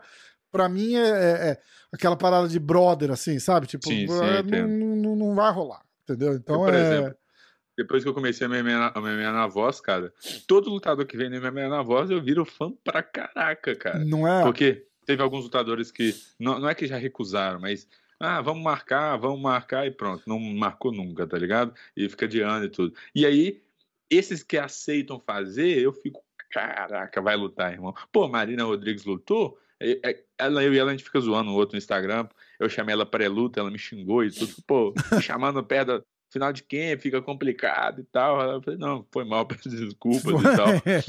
E aí eu torço pra caramba pra ela e tal. Então, assim, a gente cria um laço, né? Não tem jeito. Ainda, pô, o cara foi na sua casa, né? O cara te bateu no Reels, né? Pô, não tem jeito. Pô. É foda, cara, jeito. É foda. Não tem jeito de você não criar esse laço. E o bom é isso, que a gente... Eu não ter esse peso, eu e você não ter esse peso de ser um jornalista e tudo mais, a gente pode mostrar o nosso lado torcedor. Mas é isso que a galera gosta disso. É isso que volta lá atrás do que a gente tava falando... Porque isso é uma coisa relativamente nova que o pessoal aprendeu a gostar. Falou, caralho, não é... Por que ele não pode falar que ele vai torcer pro Poatan? Exato. Entendeu? Não uma quer dizer que eu não gosto muito no Brasil, cara. Entendeu? Não quer dizer que eu não gosto do cara. No Brasil, por exemplo. O que cresceu no Brasil foi muita transmissão de jogo de futebol com torcedor narrando e comentando o jogo, tá ligado? Perfeito. Eu acho que é isso que é... Basicamente isso, tá ligado? Que tinha aquela babaquice, né? O narrador nunca podia falar que time que ele torcia. Porque senão era o fim do cara.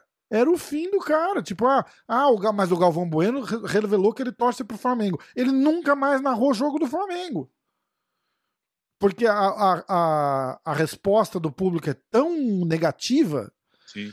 Que, tipo, entendeu? E com a gente, se você já vai logo de cara e fala assim, ó, tipo, eu torço pra esse cara, foda-se, você não quer assistir, vai escutar outro canal. E tá tudo bem. A graça de ter um canal independente que é a gente que faz e que a gente que... É a gente poder fazer o que a gente quiser. Sim, e isso não quer dizer que a gente vai dançar pelado aqui. Quer dizer que eu tenho liberdade de chegar pro Poatan e falar, caralho, eu quero que você ganhe. Pra caralho, pra caralho. Tipo, ah, mas ele vai lutar com o velho de 80 anos. Cara, eu quero que ele dê uma voadora no velho de 80 anos e arranque a cabeça do cara e chuta a bengala dele pro lado ainda. Foda-se. O cara é meu amigo. É nessa parada, assim, que você fala, tipo... eu torço nesse sentido, assim, e eu não tenho por que falar que vai ser diferente. Tipo, fazer, olha, eu espero que você tenha uma boa luta, muito boa sorte, viu? Pô, boa sorte é o caralho, vai lá e ganha a luta, porra. Entendeu? O cara curte quando você fala isso. Fala, bicho, vai lá e enche o cara de porrada. E o cara fala, porra, legal, eu vou, cara. E nessa daí, cara, foda, cara, é complicado. Complicado. Eu fico até exaltado, assim, tá ligado? Porque eu acho que é um formato tão batido. Esse negócio, olha, estamos aqui agora com Alex Pereira, tem uma luta marcada contra o Bruno Silva no sábado. Alex, conta pra gente, qual a sua expectativa para a luta de sábado? Aí ele vai respirar fundo. A expectativa tá boa, eu treinei bastante pra esse camp. Ah, ok. E o que você tem em mente pós-luta? Tem algum nome ali daquela lista que te interessa para um possível desafio futuro? Meu irmão, quantas vezes a gente vai ter que ver isso, cara? Entendeu? É foda, é Sim. foda. E não é desmerecendo, não. Jornalista não. É sensacional, é interessante. Sim. Se o cara... São coisas diferentes, né, Exatamente. Cara? É isso que tem que o pessoal entender também. Exatamente. Mas, ao mesmo tempo, se tiver 10 jornalistas fazendo a mesma pergunta, os caras têm que se falar de algum jeito, cara, pra não ficar um negócio... Cara, eu já tive cara que falou pra mim aqui que naquele Media Day... a parada que ele faz... Ele falou, se ele soubesse a sequência das perguntas, dava pra ele deixar gravado e sair da live. Cara, é um saco isso. Ser, né, quantas pessoas querem ouvir isso daí, cara? Media Day deve ser um saco. Então, mas a parada que os caras não se perguntam e tá morrendo, a mídia tradicional tá morrendo, a televisão tá acabando e ninguém pergunta por quê. Ah, não é porque a Netflix é melhor, é porque você escolhe o que você quer assistir. Sim. Entendeu? É só isso. E aí, podcast tá levando, acabou, matou o rádio. Por quê? Porque ninguém quer ouvir o cara. Vai, Poatan! Aí entra Poatan, tan. Fala, meu irmão, não existe mais isso, cara. Entendeu? O cara quer ver um cara normal falar, de repente falar merda, de repente falar bem, o cara se identifica, ele fala, porra, que legal, Sim. cara. Esse cara, olha, o cara falou errado. Fala errado pra caralho aqui, cara. Tem um monte de palavras que eu nem lembro. Às vezes você quer conversar um negócio, eu falo várias palavras que nem existe. Eu falo errado, eu finge que tá, mudo de bem. Palavra. Não. Eu ainda me chamo na xincha aqui, eu falei, caralho, essa palavra nem existe, todo mundo dá risada e tá tudo certo, cara. Exato. Mas faz parte do novo, eu acho. E isso tá vindo com mais força, cada vez mais você pega Flow, Joe Rogan. Cara, não é à toa que tem jornalista que tá adaptando a isso, né? A esse novo mas formato. Mas aí não é jornalismo mais. Mas não, então, mas aí que é meu ponto. Eu acho que dá pra mudar, tá ligado?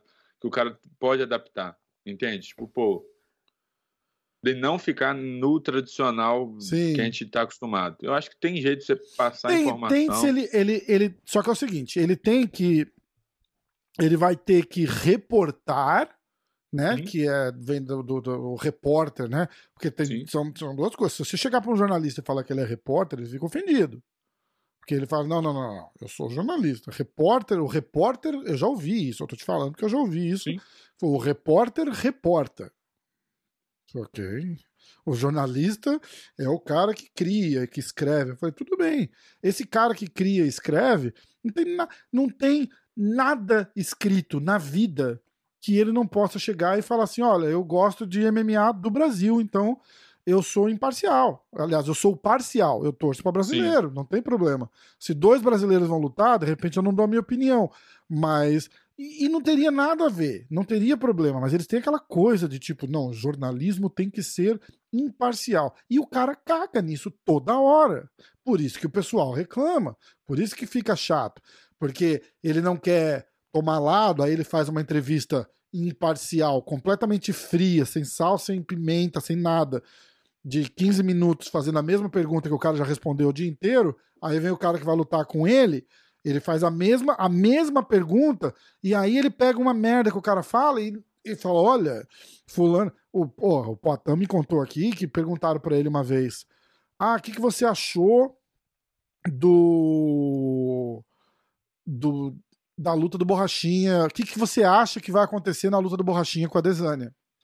E ele fez assim, cara, olha, eu acho que o Borrachinha não ganha, porque é um jogo de estilos, ele fala com super cuidado, porque ele não gosta da polêmica, tá ligado? Ele fala, eu acho que o estilo não casa, então vai ficar uma luta complicada e eu não acho que a movimentação... Aí a matéria foi tipo... Poatan diz que Borrachinha não vence porque a movimentação dele é muito pobre. Foi alguma coisa, ele falou, caralho, mas não foi isso que eu falei. E não foi nem isso que eu quis dizer. Eu quis dizer que o estilo... Você me perguntou a minha opinião. E aí isso é uma coisa que tem que parar também. Entendeu? Isso é uma coisa que tem que parar também. Porque o cara quer se fazer de imparcial, ele tem que ser imparcial em tudo, até no título da matéria. Porque isso daí já tá jogando um cara contra o outro. Isso não é ser imparcial. O problema é isso, que joga sempre um contra o outro. Entendeu? Mas aí não é ser imparcial também, porque ele tá, teoricamente ali, ele tá dizendo assim, tipo, o meu amigão aqui, o Poatan, falou que o Borrachinha vai se foder. E isso não é ser imparcial também. Entendeu? Uhum. Então, eu não acho que tenha problema o cara vir e dar opinião e falar, mas eles acham. Então, se eles acham e se eles falam que não, meu jornalismo é imparcial, você vai ter que ser imparcial, porque senão eu vou te chamar na xincha aqui e vou falar que você tá falando merda. Sim. Porque só é imparcial quando é interessante pra eles.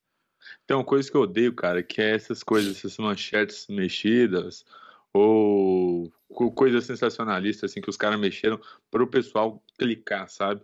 Eu escrevo, mas não, eu escrevo para um site, mas não é notícia, né? Uhum. E aí, cara, eu tô lendo assim, eu leio bastante, aí mas aí pega, não é futebol, por exemplo, tem uma que é tradicional, o TNT Esporte soltou assim, Flamengo contrata craque de seleção. Você clica na hora, tá ligado? Se você for fã de futebol... seleção, né? Não, é o Flamengo, a seleção, o time de basquete do Flamengo contratou um cara da seleção tal, da seleção do Zaguaquistão, né? Não, mas não é nem o time de futebol, cara. É o Flamengo de basquete, sabe? Caralho. Então, isso me pega um pouco quando acontece, sabe? Então, é uma coisa que, quando eu tava pensando em criar um podcast e tudo mais, eu falei, criar conteúdo, eu falei, se eu criar vídeo de roteiro, eu vou ser o mais realista possível, sabe, na thumb. Uhum. Mesmo que eu vou ter menos clique na época, porque eu vou estar falando a verdade do que eu vou estar falando, eu vou educar o meu público de que, o que tá na thumb é o que ele vai ver mesmo. Sim, tá ligado? Exatamente. É o que eu tinha na minha mente. Exatamente. E é isso, cara, é complicado, porque quando você faz essa postura de eu acho que eu já até vi coisas assim do Poatan, de falar uma coisa e tá na manchete, o Poatan fala, igual isso aí, que a trocação do Borrachinha é fraca. É.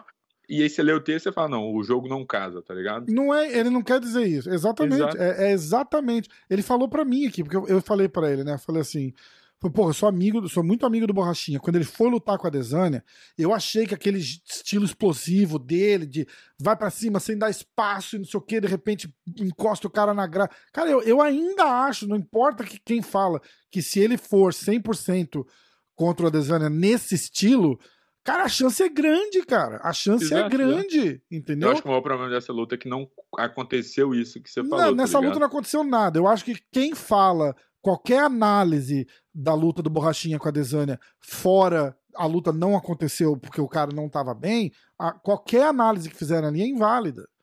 Porque o cara falou, já falou, não tava bem, não dormi. Ele fala a história do vinho. Eu ainda acho que é mentira. Eu acho que é mentira. Eu não acho que ele tomou 1 litro de vinho ali. Eu não acho. Eu acho que ele... Sim. Deve ter tomado um pouco pra tentar dormir e tal, não sei o quê, mas eu acho que tem muito zum na orelha dele também, fala isso que é melhor, e eu acho que ele vai, sim, ou na inocência, de repente, ou até pra agradar quem tá em volta, porque ele é um cara assim, se você conhece ele pessoalmente e você vê aquele cara que tá lá no Instagram, não é a mesma pessoa. É, isso é verdade, eu percebi. Então, eu acho que qualquer análise daquela luta que diz, fora o que diz, tipo, não teve luta porque o cara não lutou, eu descarto, porque não teve luta, entendeu? O que não tira o mérito da Adesanya e nem o desmérito do Borrachinha, porque, por outro lado, ele tinha que estar preparado. Acabou. Sim. A cagada foi essa. A cagada é tipo, ah, deslumbrou, não dormiu, tava nervoso, cortou peso errado, não sei o quê. Paciência, fez cagada. A cagada foi cagada, tudo bem. Chegou lá e lutou sem poder lutar. Eu tenho as minhas conspirações aqui da minha cabeça, ninguém me falou nada, que eu acho que várias coisas aconteceram ali que levaram ele a lutar aquela noite. Mas não tira o mérito da Adesanya. O cara chegou lá, campeão, pronto pra lutar, lutou, ganhou. Tipo, minha visão é que, assim, em relação a dia ruim, dia bom, é que teremos muito... O lutador terá muito mais dias ruins do que dias perfeitos, sabe? Exatamente. Então, querendo ou não, o cara tem que saber administrar a diversidade que rola e tudo mais. Mas eu quero falar que essa é uma luta que eu tenho curiosidade de ver. Mas de ver o Borrachinha que a gente viu contra o Yoel Romero, por exemplo. Que era o que eu esperava. Exatamente, eu também. Era o mesmo Borrachinha que eu esperava, exatamente. De volta, aquele Borrachinha que vai pra cima do jeito que ele foi pra cima do Yoel Romero, em cima da Adesanya, eu não acho que... Aí o Poatan falou com todo cuidado, ele falou, cara, eu não vi isso porque eu acho que o estilo ali não casa bem. O Adesanya é um cara que ele sabe controlar a distância dele, então ele tava me explicando que essa explosão pra cima dele... Ele falou, cara, não dá certo, não funciona assim, entendeu? Porque ele tem que aproximar, e para ele aproximar, o Adesanya é um especialista em anular aquela aproximação, porque é engraçado ele explicando, porque ele fala assim, não é fácil assim, tipo, é só não dar espaço para ele lutar. Sim. Ele sabe disso também. O Adesanya também sabe que ele sem espaço ele não consegue lutar.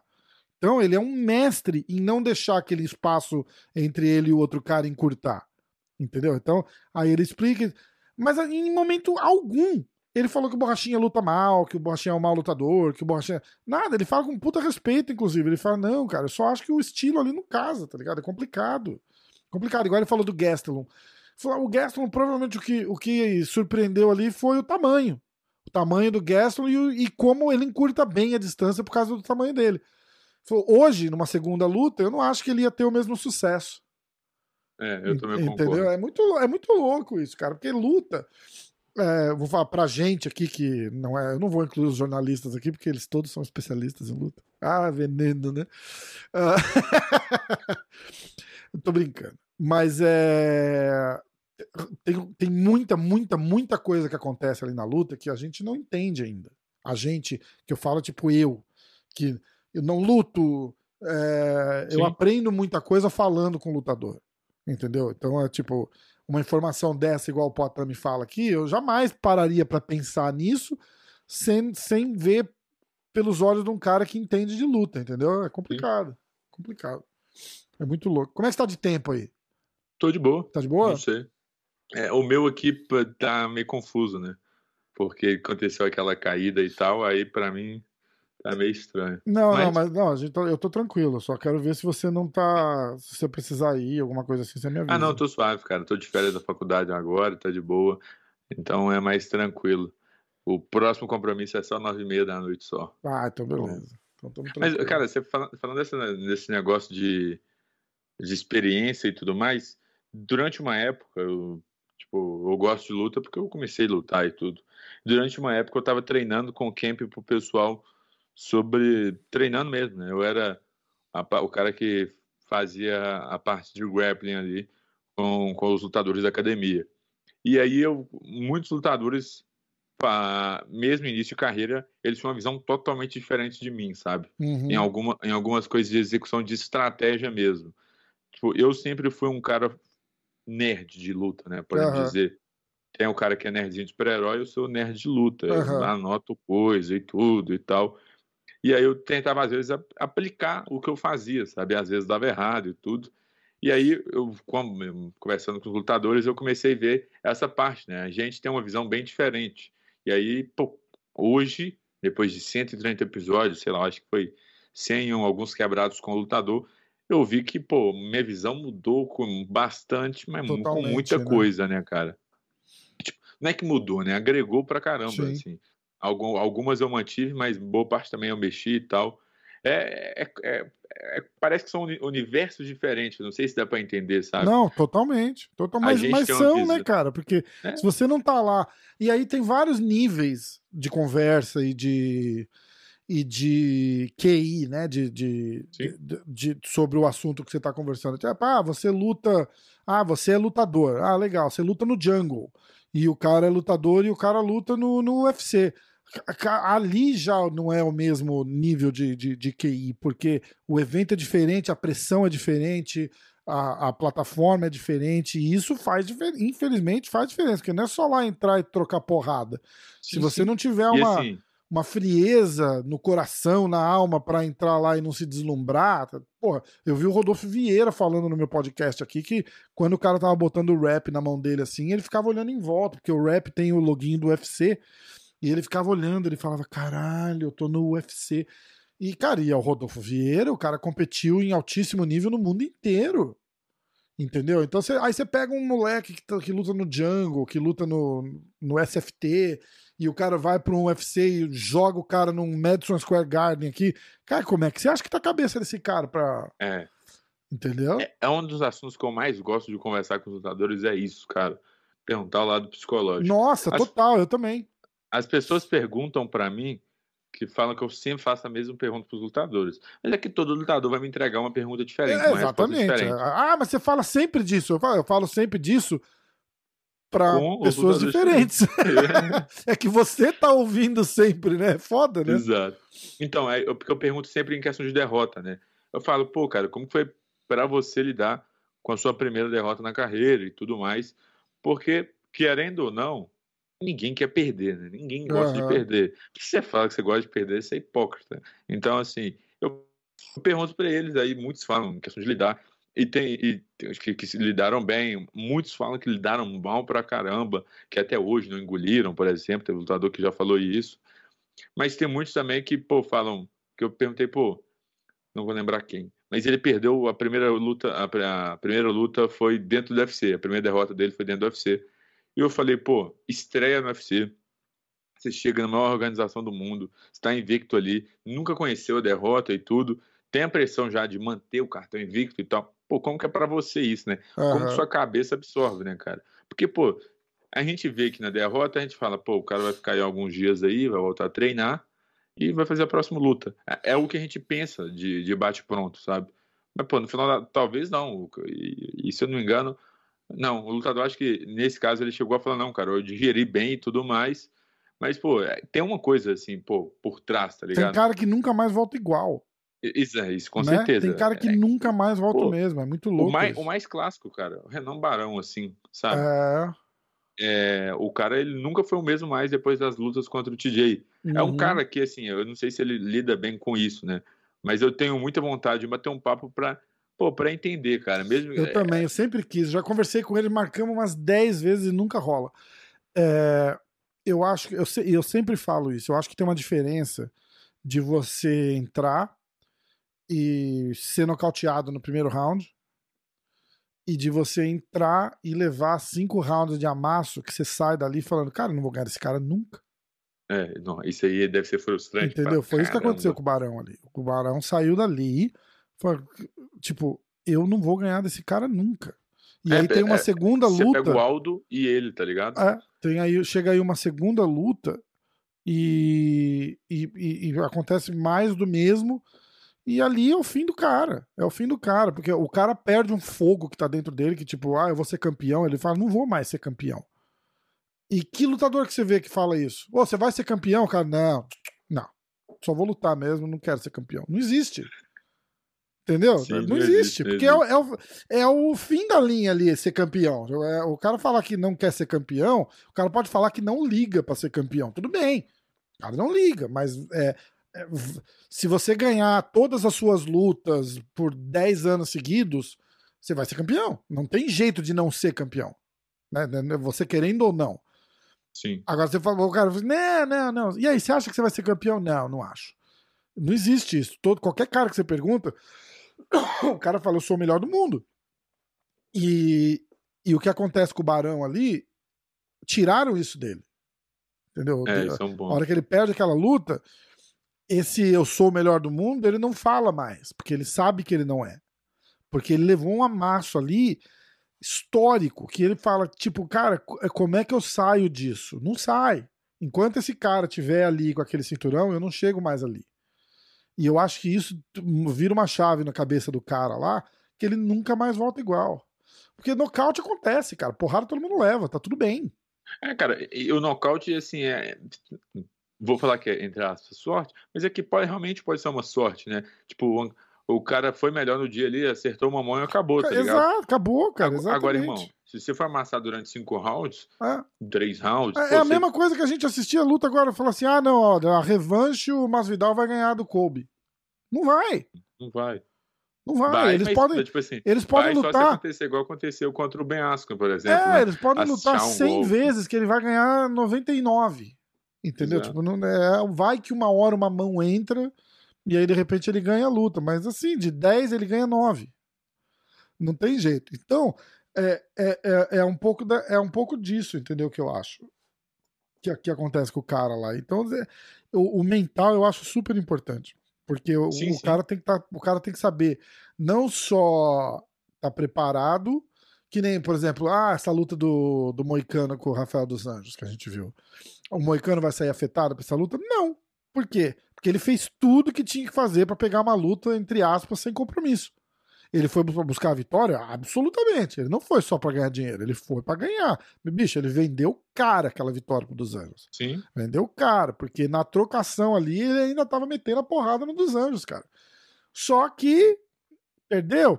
Ele ganharia numa situação normal? Não sei. Mas pra essa luta, essa derrota pra ele não vai valer nada. Porque eu não estava preparado, eu estava de férias, eu peguei a luta em 4 dias, eu estava fora de forma, eu estava não sei o quê, ainda fui lá e perdi na decisão. Para ele é uma vitória isso. Foi bem pra caramba. Entendeu? Exatamente, né? Para ele é uma vitória uma luta dessa. Entendeu? Se eu fosse o coach dele, eu teria sido mandado embora, porque eu ia jogar a toalha ali no 3º round. Eu falo, bicho, chega. Não precisa apanhar esse tanto que você apanhou, não. A gente sabe que você é brabo. Ele agradeceu ainda o juiz, você viu? Falou que, obrigado aí por ter terminado a luta.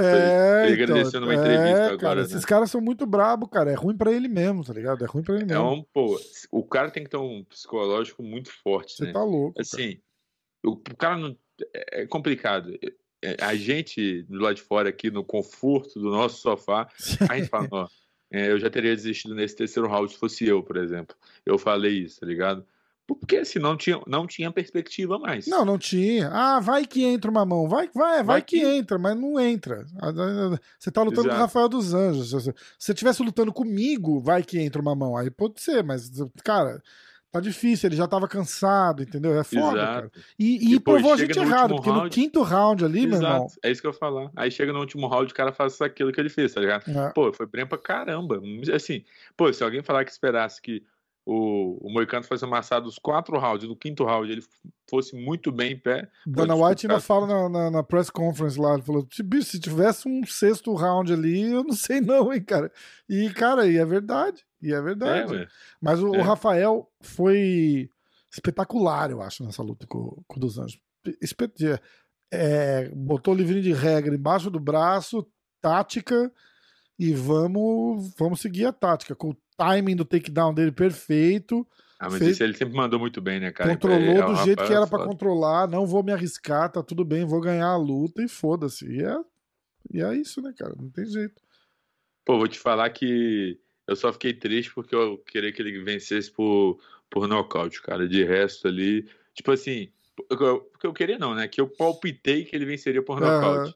Eu falei, só nocauteia. Aí deu aquele 3º round ali, vai rolar a interrupção médica. Eu falei, vai vir. Vem. Aí não rolou. Falei, putz, cara. É foda. Mas, foi maneiro pra caralho. Foi Moicano decisão, alguma... Não, acho que foi Moicano finalização. Não lembro agora. Não... Meu palpite foi de brother. É isso que eu ia falar, pô. Aí você brincou, né? Não tem jeito. Meu palpite foi, não aposto contra o Moicano de jeito nenhum, cara. Não dá. Mas querendo ou não, assim, dá pra entender, tá ligado? Eu se eu fosse de povo moicano, eu botaria uma finalização ali. Pô, moicano por baixo, acha um triângulo. Ou um vacilo do Rafael, ele pegava as costas. Eu vou falar que eu tava com medo disso acontecer, cara. E quase aconteceu, né? Primeiro round ele voa nas costas ali, é foda. Cara, eu falei, pronto. Esse primeiro round foi isso mesmo. Na hora que eu vi ele pegar nas costas, eu falei, cara, não é possível que isso vai acontecer mesmo, cara. Meu irmão, e o Moicano... Eu tava entrando no ônibus, que eu tava vindo pra BH, eu tava na casa dos meus pais, eu falei, caraca, mano, não vai acontecer, não é possível. E aí mudou, falei, pô, graças a Deus, tá indo bem. Caraca, é foda. Ô, e o Moicano, ele tem uma fama lá na American Top Team, cara, ele dá canseira em marreta, treinando, ele dá canseira em peso pesado, cara. Os caras, você pergunta assim, quem que é o... Ah, o Parrumpinha teve aqui no Clube da Insônia, sexta-feira. E aí ele fala, o pessoal sempre fala assim, tipo, quem que são os melhores grapplers da American Top Team? Ele fala, bom, agora o Bochecha, né, que tá lá.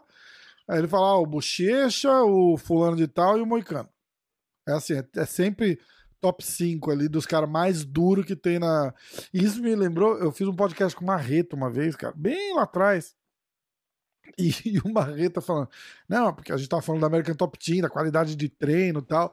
Sim. E ele falou assim, sem pensar, ele falou assim, não, porque lá, na American Top Team, a gente tem o Dustin Poirier, tem o fulano de tal, tem a Amanda Nunes, tem o Moicano. Eu falei, o Moicano? Eu falei, porra, bicho, o Moicano é treino duro, cara. Eu falei, caralho. E eu não tava, foi a primeira vez que eu ouvi falar do famoso treino do Moicano. Pô, mas ele faz pra merecer, né, cara? O jiu-jitsu dele é fora do normal. Muito assim. Foda, muito foda. É muito efetivo. É e, igual a gente tá falando, o boxe dele tá ficando cada vez melhor, né, cara? Cara, vai ficar assustador esse moleque, cara. Você viu? Vou dar os créditos aqui, ó. Ivan de Oliveira e Gabriel de Oliveira, cara. Os treinadores principais de boxe do Moicano, eles estão há mais tempo junto e os dois estão na América Top Team, né, cara? Então, isso é muito maneiro, porque o Moicano era conhecido por ter só jiu-jitsu. Aí nas últimas lutas pra cá, o pessoal falou, caraca, o Moicano tá perigoso em pé. Aí nessa última luta ele faz aquele quinto round. Pô, irmão, é isso aí. É coisa de maluco, cara. Tá virando a chave, tá virando... Mas ele tá fazendo a parada que seria o ideal, né? Tipo, ele tá muito bom em pé e ele usa... O tá bom em pé como uma arma pra finalizar os caras, entendeu? Cara, tá... O Moicano vai dar trabalho pra caralho agora. Eu tô curioso pra ver o Marlon, cara. Eu gosto muito do Marlon também. O Marlon é brother e eu tô torcendo muito pra vitória do Marlon essa semana. Não, tá? Eu palpitei ontem no Shogun. Ih, caramba, viu? Eu já até esqueci o nome dele. Soyandong, é alguma coisa desse lado aí, cara. É complicado. Quer ver? Putz. Ó, eu fui de... Ó, vamos ver aqui. Eu fui de... Bom, isso vai me obrigar a botar esse podcast no ar antes do sábado, tá? Ah, beleza. Eu fui de... Mas não, acho que não tem problema, né, cara? Tipo assim, o pessoal vai entender, né? Me ajuda aí. É bom que você já dá pra zoar. Você deixar aqui no comentário e falar, erraram tudo. Não, lógico, exatamente, tô nem aí. Poatan, nocaute técnico no segundo. Aí eu fui de... Acho que é Drill Dober, nocaute técnico no segundo. Khalil Roundtree, nocaute técnico no terceiro. Alex Cáceres, eu nunca mais aposto contra o Alex Cáceres, cara. O Bruce Leroy, ele é ruim, mas ele é bom. Aí eu vou de Alex Cáceres, decisão. Marlon Moraes, finalização no segundo round.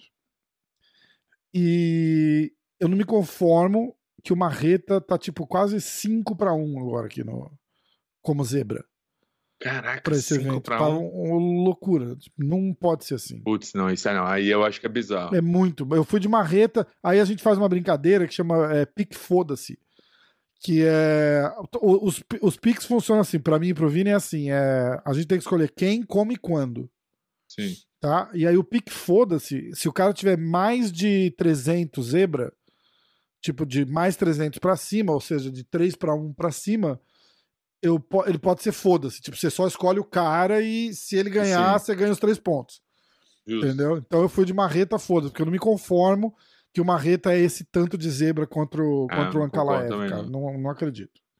Pô, os que eu mandei pro palpitão do contra-golpe foi, ó, Alex Poatan pro nocaute no primeiro round. Uhum. Pra mim essa luta não passa, assim, cara, sei lá. Pelo que o Blindado falou nas entrevistas, eu não sei se essa luta cara, passa assim, no primeiro round, a parada dessa luta é assim, ó. Eu vou falar pra você exatamente o que eu falei pro Vini. Blindado é bom de porrada? Cara, demais. Muito bom de porrada. Só que aí o Poatan, e não é porque ele tá lutando com o Blindado, tá? É o cara, assim. O cara é Sim. especialista em porrada. Especialista Sim. em porrada. Ah, se o Blindado fosse, por exemplo, do jiu-jitsu, aí eu dava uma vantagem pro Blindado. Cara, se ele botar o Poatan no chão e conseguir segurar o Poatan no chão, porque o treino do Poatan, o Glover fala e não é segredo pra ninguém. Ele fala assim, você não tem que aprender jiu-jitsu. Você tem que aprender a sair do chão. Só isso. Você não vai finalizar ninguém, filho. Esquece. Você só tem que saber levantar. E é só isso que eles treinam, cara. Ele treina, levanta, ele treina o levanta de queda, não sei como é que chama. Assim, e o cara tá ficando um especialista em levantar. Ele tem o Glover botando ele no chão e ele tem que levantar. E eles treinam Sim. isso 2-3 horas por dia. Então, mas a parada é a seguinte, o que o Blindado vai acertar o Poatan que o Poatan não vai ver chegando? Só isso. Você tem que entender isso. Qualquer Sim. coisa na diferença, entre aspas, de nível técnico ali, de um exímio striker, que é o Poatan, pro Blindado,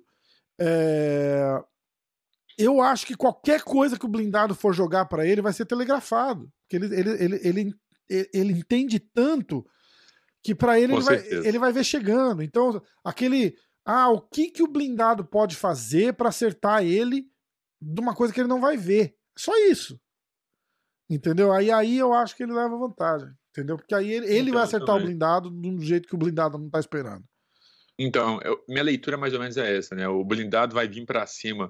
Porque eu tô pegando pelo que ele falou, né? Nas últimas entrevistas é a mesma cartilha, né? Que é o que eu concordo com ele, pô. Ele não, pra mim não pode virar grappler nessa luta. Não. Sabe?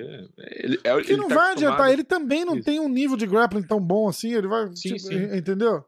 Ele já mostrou um nível de grappling lá em outras lutas, mas eu acho que ele tem que fazer o que ele sempre fez bem, sabe? Uhum. Trocar porrada com o cara. Não, ele é bom de... Escuta, a gente tem que também... isso é uma outra parada, tipo assim... Pro cidadão normal falar, o Poatan não sabe jiu-jitsu. Vai lá rolar com o Poatan. Exato. Você vai levar um pau. Não é assim.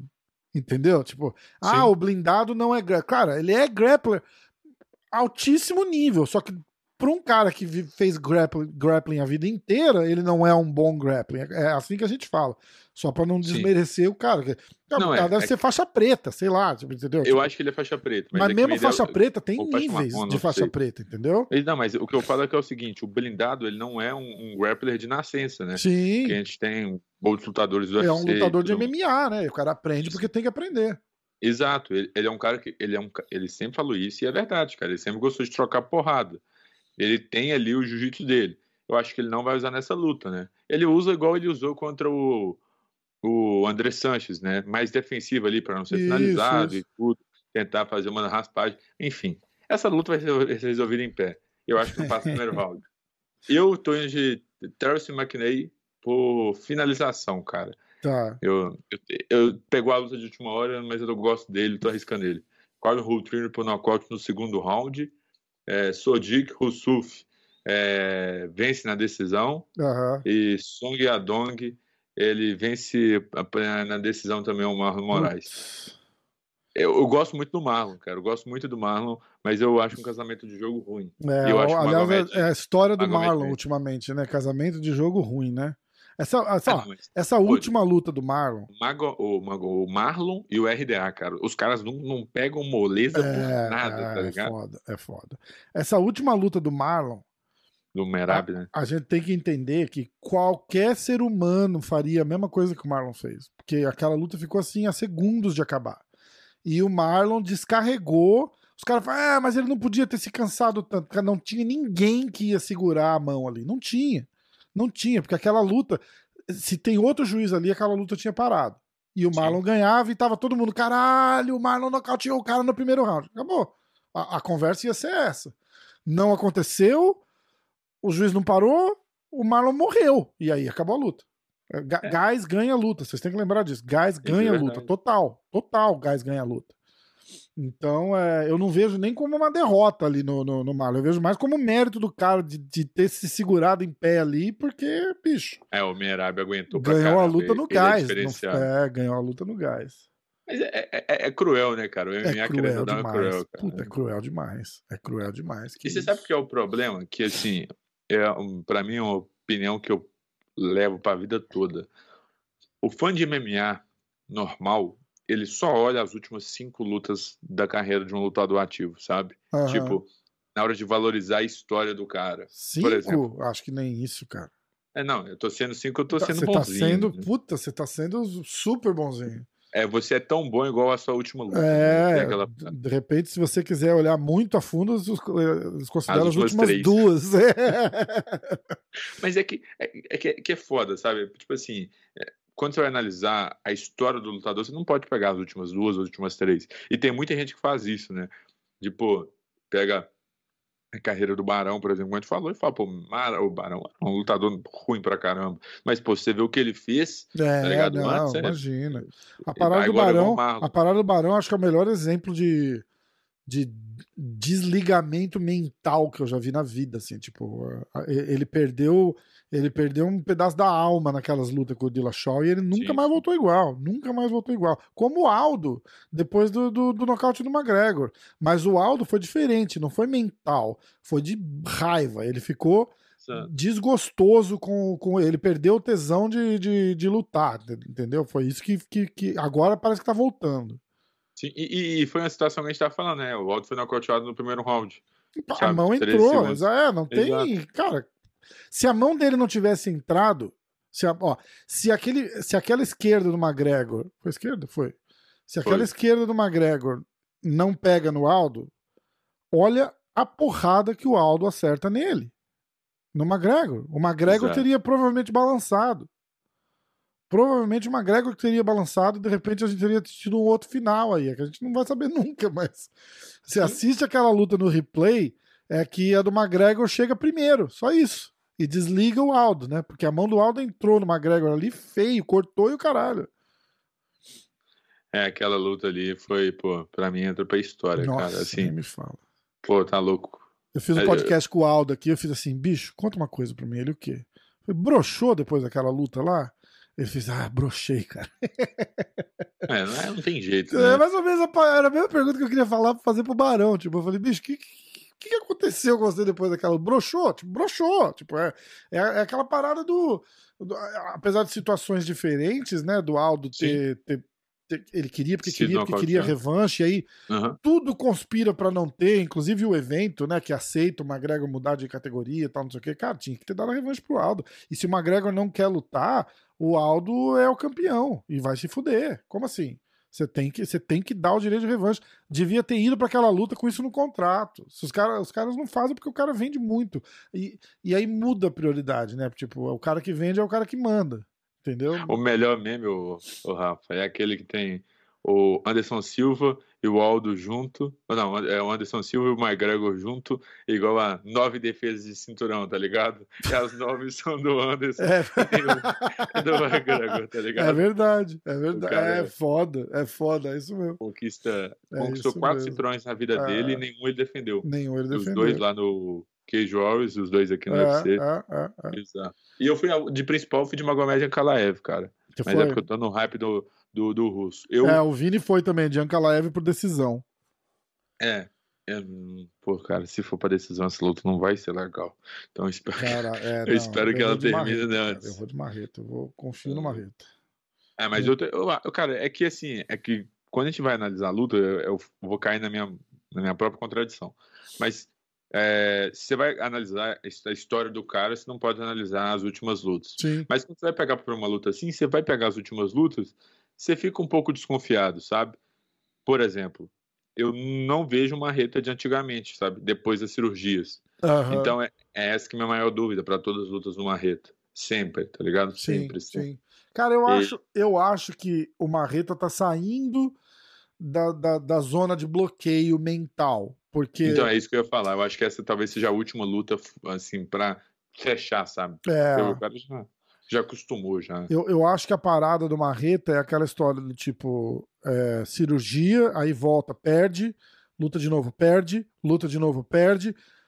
Aí o cara tá lutando por outra razão já. Ele não tá lutando pra ganhar, ele tá lutando pra não perder, porque ele não pode ter outra derrota, que aí o contrato dele tá em risco.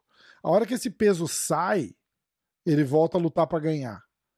Uhum. Entendeu? Então eu acho que a gente tá chegando nessa hora aí, depois da vitória contra o Johnny Walker, apesar de ser uma luta, mas foi uma luta chata, cara, vai lá lutar você com o Johnny Walker e vai igual um maluco pra porrada, não funciona assim. Mas o Johnny Walker é ruim, vai lá lutar com o Johnny Walker, cara, não é, entendeu? Tipo, é igual, eu lembro, cara, uma coisa que eu acho que uma das melhores frases de toda a história do podcast foi com o Marlon, cara, que o Marlon tava analisando a luta dele com o Aldo, e ele falou assim, cara, porque os caras pegam no pé do Aldo com o negócio do chute, né? Mas o Aldo não chuta. Ele falou, meu irmão, entra lá você e chuta então, cara, porque não é só entrar e chutar, não funciona assim. Uhum. Você tem que saber, tem hora de chutar, você tem que saber que todo mundo tá esperando o chute do Aldo chegar, então o pessoal não se abre tanto, ou a hora que o Aldo chuta, o cara checa o chute e o chute não entra, aí ele para de lutar. Se você acha que isso é um grande problema, vai lá, cara, e tenta chutar, vai lá e vê qual é que é, entendeu? Porque, e ele tava falando do Aldo contra ele, entendeu? Tipo assim, o Aldo não chuta, cara, entra lá e chuta você, cara, vai lá, ele fala, fera, entra lá você e chuta, fera. Porque não é assim, entendeu? Então, mas o Johnny Walker é ruim. Cara, não é ruim. É que os caras sabem o que esperar. Ninguém faz uma luta espetacular mais com o cara, porque sabe que o cara é imprevisível, então o cara vai com muito cuidado, aí o cara já não se abre, aí o Johnny Walker não consegue mais lutar. Cara, é isso. A história, você só pega os caras de surpresa tantas vezes, cara, até todo mundo esperar, entendeu? O Edson Barbosa. Olha o que o moleque fez com o Edson Barbosa, cara. Olha o que o moleque fez com o Edson Barbosa. Mas o Edson Barbosa é o melhor striker, mas todo mundo sabe disso já. Fator surpresa ali é zero. Pra isso é verdade. Entendeu? O fator surpresa ali é zero. O cara fica numa distância que o Edson não acerta ele, e a hora que o Edson dá uma brecha, ele bota o cara no chão e vou ganhar a luta. Eu não vou trocar porrada com o cara, eu não sou idiota.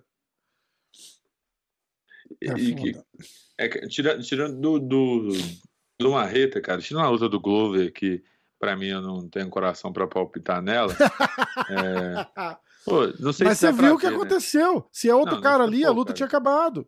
Não, eu falo porque não dá pra ver, porque tem um post do Glover aqui. Aí tem um post do UFC 262. Olha aqui, ó. Glover, vou matar o seu coração, então. Ó.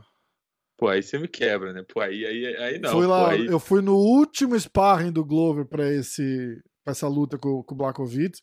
Levei uma caneta dourada. E falei, levei a luva também, né? A luva não foi a que deu, levei a luva também. Irmão. Eu falei, Glovão, assina pra mim. E eu trouxe a caneta dourada, é o seguinte, porque vai ser a primeira assinatura do campeão numa luva, vai ser essa daqui. Ele abriu o sorrisão e autografou. Eu vou falar um pra você, cara. Eu entrei com meta e eu falei assim, o dia que eu entrevistar o Glover, eu posso acabar. Tá ligado? Só que eu não esperava que seria tão cedo. E aí eu falei, eu até brinquei no primeiro episódio. Não dá pra acabar agora. Foi no primeiro episódio pós-Glover, eu falei, pô, rapaziada, não dá pra acabar agora, né? A gente acabou de começar e tal. Pô, o Glover é um cara marcante pra mim. Mas tirando essa luta que eu não consegui analisar direito, quando eu peguei a do Haki, que eu falei, pô, cara, se ele chutar, não precisa chutar agora, ele chutava antes. Eu acho que já é um começo, sabe? Aquela luta do Rakik, cara, dá pra... Se você assistir com bons olhos, dá pra ver a vitória do Marreta, por exemplo, numa luta daquela. Porque foi uma luta meio monótona. Foi completamente, né, então, técnica e equilibrada. E é aquela história que eu falei, o Marreta lutando pra não perder, ele não tá lutando pra ganhar, entendeu? Sim. É outra... Aí vem a luta do... Foi depois... A do Johnny Walker foi logo... Foi essa? Foi Glover, Rakik e Johnny Walker. Aí vem a luta do Johnny Walker. A luta do Johnny Walker é outra, cara. Aí vem a parada de ser brasileiro contra brasileiro ainda. Ele não quer perder pro outro brasileiro que de repente pode pegar o hype dele ali, entendeu? Sim. Então é uma luta super cuidadosa. Cara, a luta do Glover, eu amo o Glover. Sim. Mas a luta do Glover, o Marreta perdeu aquela luta lá praticamente sozinho. Porque se ele fica em pé no segundo knockdown, em vez de cair no chão com o Glover, ele ganha a luta. Era só isso. Era só ele parar, levantar e olhar pra cara do juiz. E o Glover tá caído. Isso é verdade. Entendeu? E ele se emociona e cai ali e fala, vou acabar essa luta no ground and pound. Olha, a hora que ele entra na meia guarda do Glover ali pra acabar com a luta no ground and pound, eu virei pra minha mulher e falei assim, ó, agora o Glover vai raspar ele e vai acabar a luta. Fico olhando. E é o que todo mundo... Cara, o Conan quase teve um infarte no corner. Não! Não, não entra. Foi, tipo, o cara se emociona. Não tem jeito. É, o cara tá ali, vê o outro no chão e fala, bicho, é agora. E porrada. É tudo que ele queria, né, cara? Então... E não é assim, cara. Não é assim, entendeu? Então, não, graças a Deus que ele foi dentro, tá? Pois é. É, assim, não, é verdade. Todo jeito marreta. É verdade. Cara, venha no MMA na voz. Mas, pô, irmão, a sua ida ali... É uma coisa assim, tipo, a gente gosta muito do Marreta, mas o Glover, a gente tem um amor, né, cara? Tipo, não, o Glover eu sou, cara. É da família, assim, né, cara? Eu gosto muito. Eu gosto do Marreta também. O Marreta é amigo. É mais fácil ainda, né, cara? Porque, pô, vai na academia do cara, conhece o cara... É muito louco. O cara já é de casa. Pô, pra mim, eu cheguei a treinar uma vez com o Glover só, né? Eu até apareci no... Nascidos para Lutar dele. Ah. A gente fez o treino. Ele treinou lá em Valadares. E tudo. Você treina, cara? Pô, irmão, agora eu treino garfada só. Você treinava o que, então? Jiu-jitsu e Muay Thai. Eu comecei, eu tenho 21, comecei com 10, aí eu fui até os 16, 17, aí eu fui pro Jiu-Jitsu. Uhum. E aí, eu sou de Patinga, e o Glover é de Sobralha, e treinava em Governador Valadares. Uhum. E ele estava em Patinga com uma gravação do Canal Combate, eu acho que não sei se é Nascido para Lutar. Mas, enfim, ele ia fazer essa gravação, ia ter o seminário para encher a casa e fazer a gravação. Eu falei, pô, bora. Claro. Que massa. Pô, já era fã do cara pra caramba. Uhum. Inspiração master. Aí o cara fala isso, pô, é óbvio. Uhum. Eu fui. Aí, pô, cara, foi maneiro pra caramba. O Glover me dando uma queda. Pena que não saiu na gravação, tá ligado? Posso falar que eu já fui quedado pelo Glover. Foda, né? Eu treino jiu-jitsu, cara. Eu treinei jiu-jitsu durante muito tempo. Foi maneiro pra caramba, cara. Quando o Glover quedou, o Glover...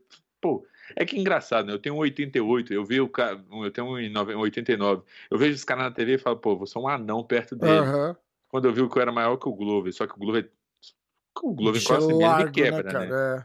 O Glover é forte pra caramba. Ele me levantou com uma facilidade, me quedou. Não, é assim que se faz, ó. E explicando pro meu parceiro de treino. E, pô, me quedou várias vezes, né? Ah, como?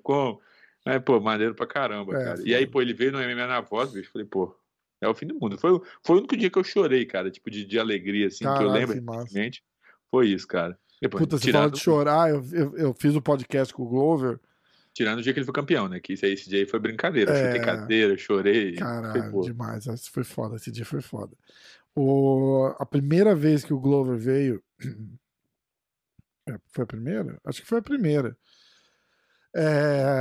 Ele começa a contar a história. Eu pergunto pra ele contar um pouco da história do visto, que ele fica no Brasil e não pode voltar, e aí ele começa a contar e entra em detalhe, não sei o que lá, o bichão começou a se emocionar e começou a chorar.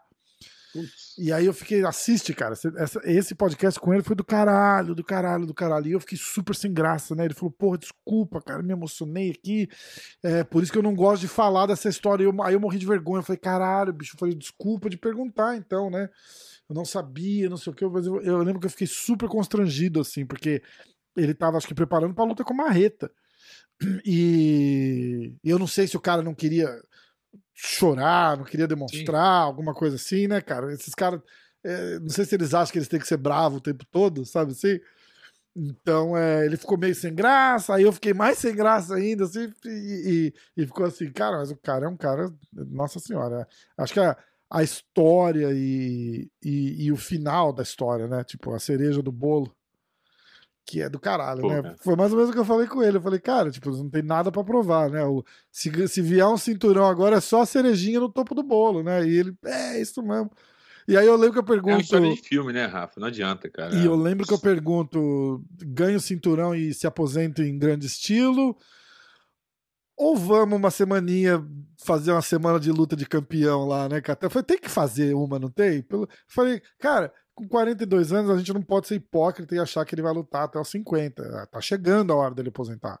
Fala isso não, cara. Fala isso não. Não é, mas... Cara, mas a gente... Cara, mas na verdade... É... A gente só tem que ser realista, mas eu falei pra ele, cara, a gente quer te ver lá, você tem que passar por essa experiência de ir pra um Fight Week como campeão, né, cara? Eu falei, porra, a moral é toda tua lá, bicho. Ele, eu acho que tem, Eu falei, então bora. Cara, se o Glover, eu não sei se ele subir pros pesados, por exemplo, tem mais, uns 4, 5 anos fácil de sobrevida aí. Entendeu? Eu acho que, não sei, cara. Eu não sei se eu cheguei a fazer essa pergunta para ele. Não sei quanto que ele pesa em off. Depender não é, cara. Eu acho que depender não é uma boa. Ainda mais que... Porque é uma categoria muito mais lenta, tá ligado? É uma categoria muito mais lenta. Igual o Turman e o Poatan falando que o Poatan ganha o cinturão, defende umas vezes, aí o Turman chega ali na boca, né? Porque eles trocam ideia, porque eles estão do mesmo time, né?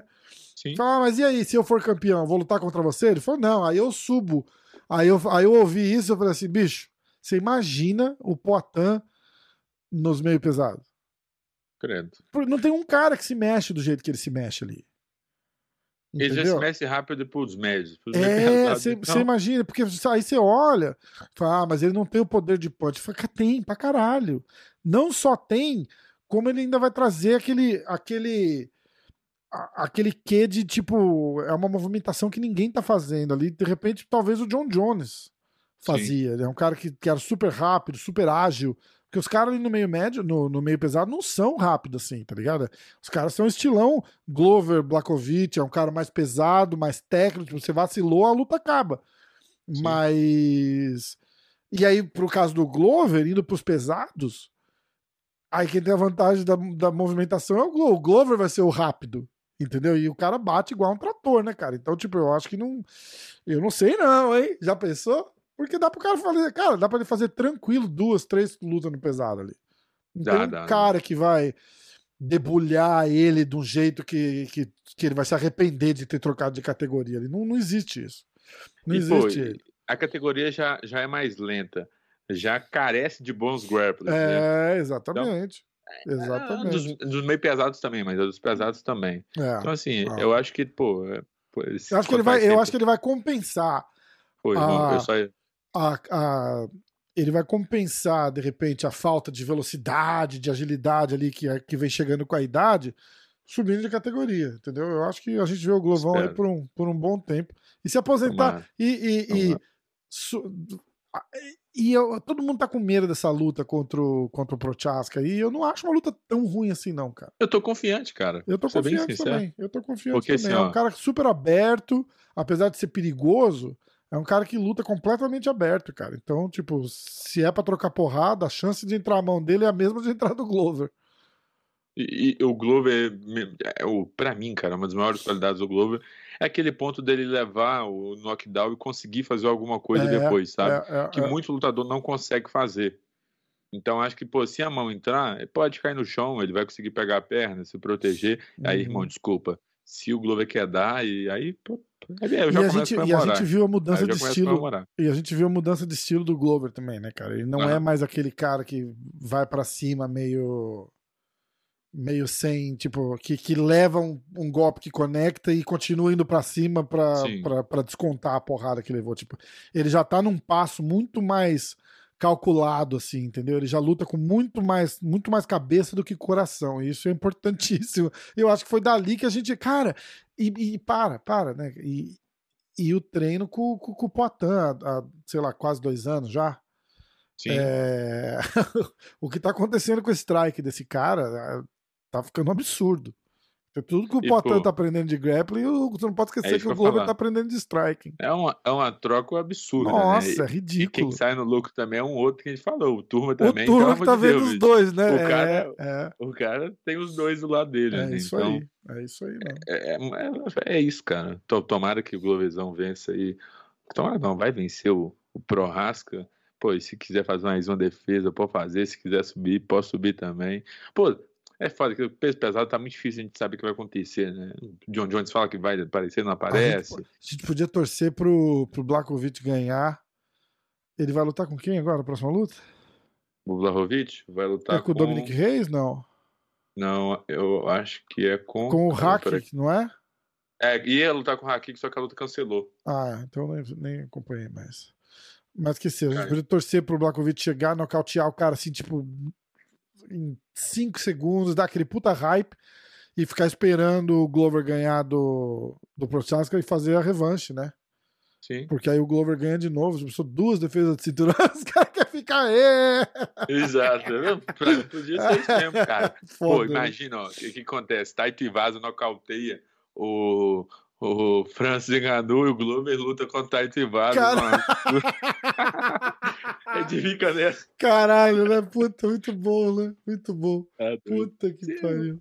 Seria perfeito, cara. Seria a situação ideal, Bom, a próxima vez que eu tiver com o Glover aqui, eu ligo pra você falar um oi e a gente manda um abraço pra você no podcast. Pô, beleza. Show de bola, então.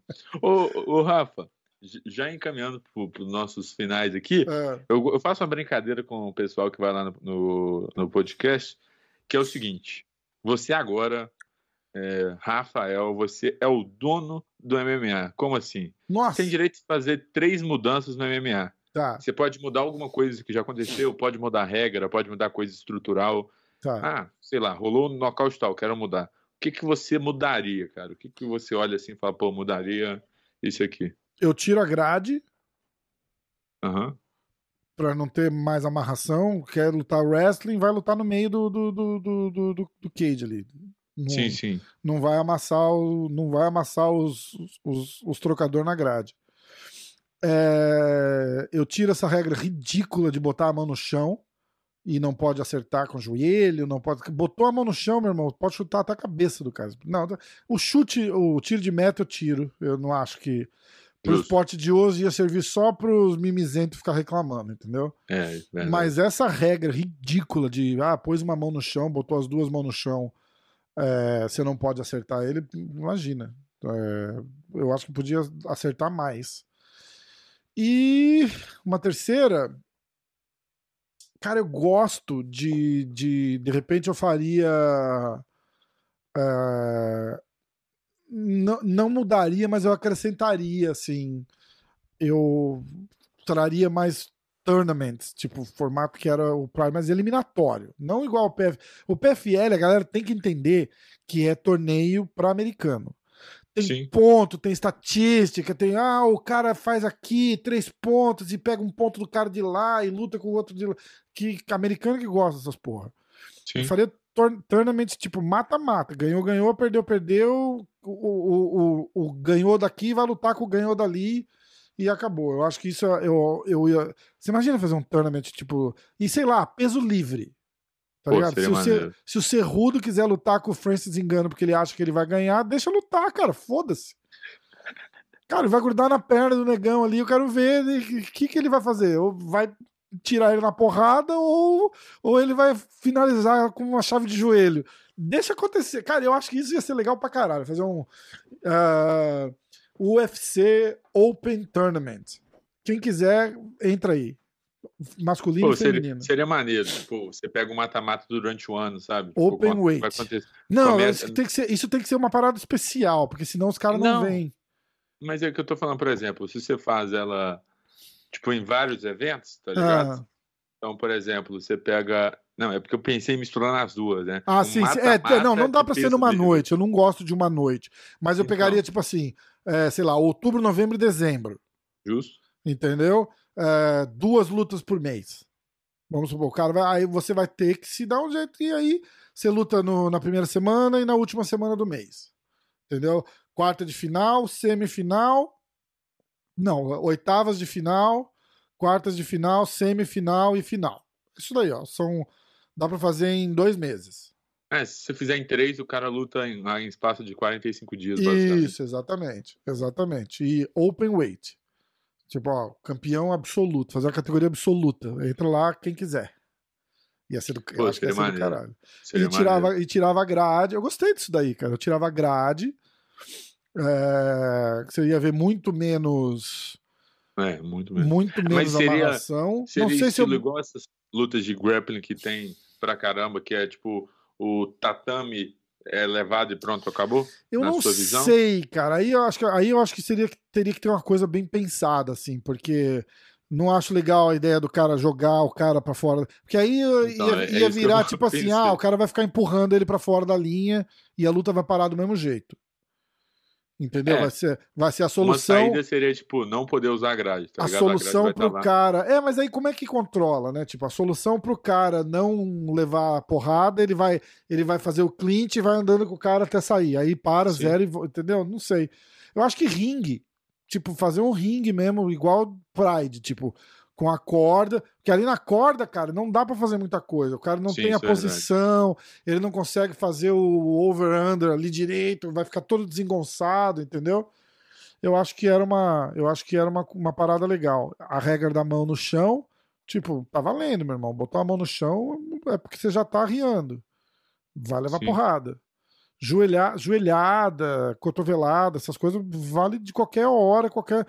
Por que pode acertar um chute giratório daquele do Edson Barbosa na cara do cara e você não pode dar uma cotovelada de baixo pra cima ali, entendeu? Cara, não faz sentido aquilo ali, cara. Não faz sentido. Não faz sentido nenhum. O mais bizarro é a história por trás de que é proibido, né? É ridículo, pra mim, beira o absurdo.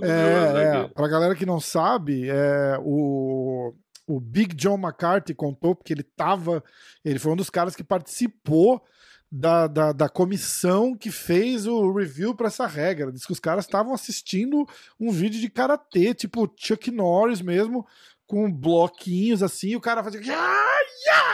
E quebrava os blocos, tá vendo? Fala, isso é um golpe mortal. E os caras, não, então a gente vai banir isso daí. E é papagaiada total, né, cara? Total. Exato.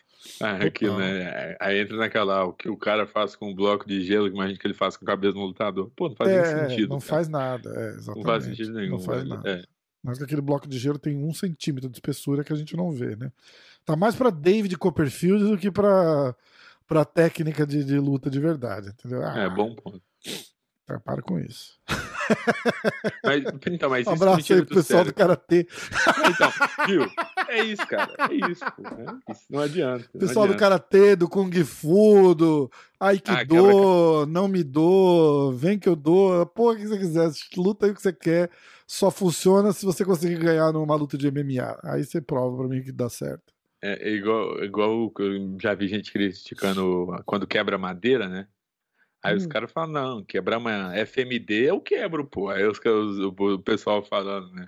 Mas cara, é complicado. Mas deixa eu te contar, eu e o Bufa, a gente falou mal do Karatê do Taekwondo, que a gente criticou, que você falou, eu lembrei, né? Que a gente falou de, tipo, pô, os esportes ficaram chatos depois que entraram nas Olimpíadas, né? Uhum. E aí a gente criticou isso, tá ligado? Pô, só que aí a gente descascou o Taekwondo, cara. Porque, pô, bicho. Mas é sério, se você pega o Taekwondo antigamente, o Taekwondo era, respeitado assim, nível máximo, né? Todo mundo sempre achou perigoso pra caramba e tudo. Tem uma história, tipo, do Taekwondo ser, uma arte marcial mortal pelos chutes e tal. Sim. Só que entra nas Olimpíadas, acaba tudo que isso cai por terra, né? Então, tipo, chute só pra marcar, sabe? Só isso, só aquilo. E a gente começou deslenhamos aí, eu acho que uns quase 40 minutos falando só isso, cara. Descascando. É foda. O que você aproveita é coisa que você vê de estilos, assim, tipo, do karatê, a movimentação do machida. Mas, meu irmão, fora isso, é muito pouco que o cara consegue usar efetivamente. Entendeu? Numa parada dessa. O Taekwondo é a mesma coisa. Tem aquele chutinho rodado lá, que é bem legal. Eles fazem muito bem.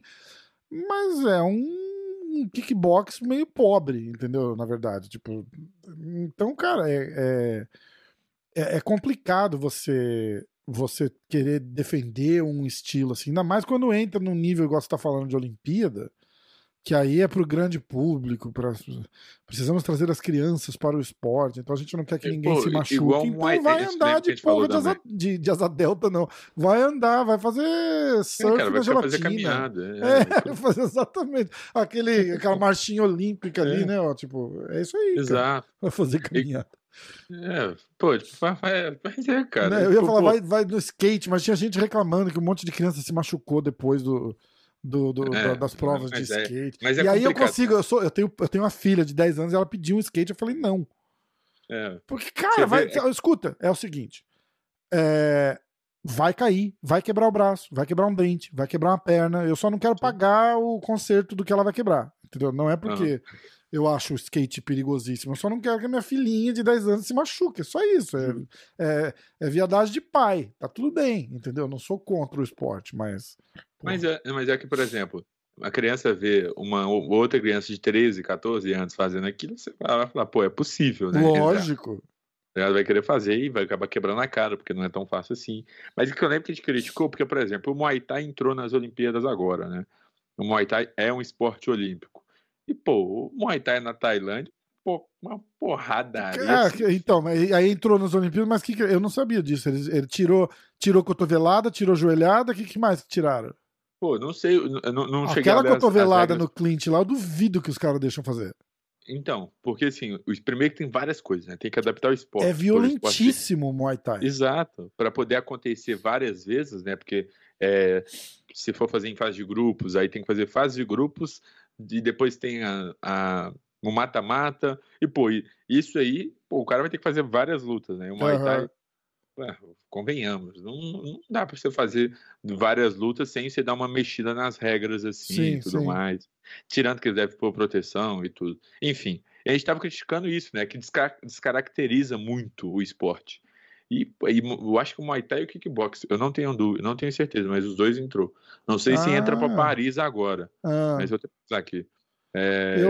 Eu sou a favor de tirar o judô, nossa, agora tira o judô e vira grappling. Eu também sou a favor. Brasil. Tira o judô. E não tô falando. A galera do judô vai lá competir sem kimono. Não é o fodão da queda? Vai lá, derruba todo mundo e acaba com a luta. Tá tudo bem. Não. Vamos lá. Teve a reunião. E. A partir de 2024, pelo que eu entendi. 2024 e 2028. Ah, mas os caras vão cagar no esporte, vão mudar todas as regras. Imagina aquele... Olha, quem quer entender o nível de violência que tem no Muay Thai, na Tailândia, por exemplo, não é por acaso que aquele clinch que o cara segura atrás, assim, chama o Muay Thai clinch. Só que no Muay Thai, ele segura atrás do pescoço do cara e leva a cabeça do cara no joelho dele, assim, como se ele fosse quebrar uma melancia. Exato. E é isso daí que é. Você acha que vai ter isso nas Olimpíadas? Não deve nem ser permitido.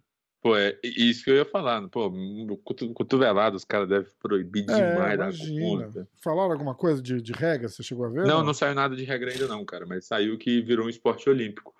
Então, deve sair, cara. Tem até os próximos meses aí, que é a Olimpíada de 2024, né? E tem o kickbox também, né? O COI começou a reconhecer. Então, vamos ver, cara. Eu tô olhando aqui in the Olympics. Vamos ver se eles falam alguma coisa.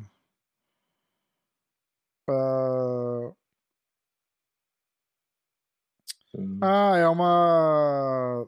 Tá escrito aqui que chama Provisional Recognition. Não, diz que não tá certo ainda.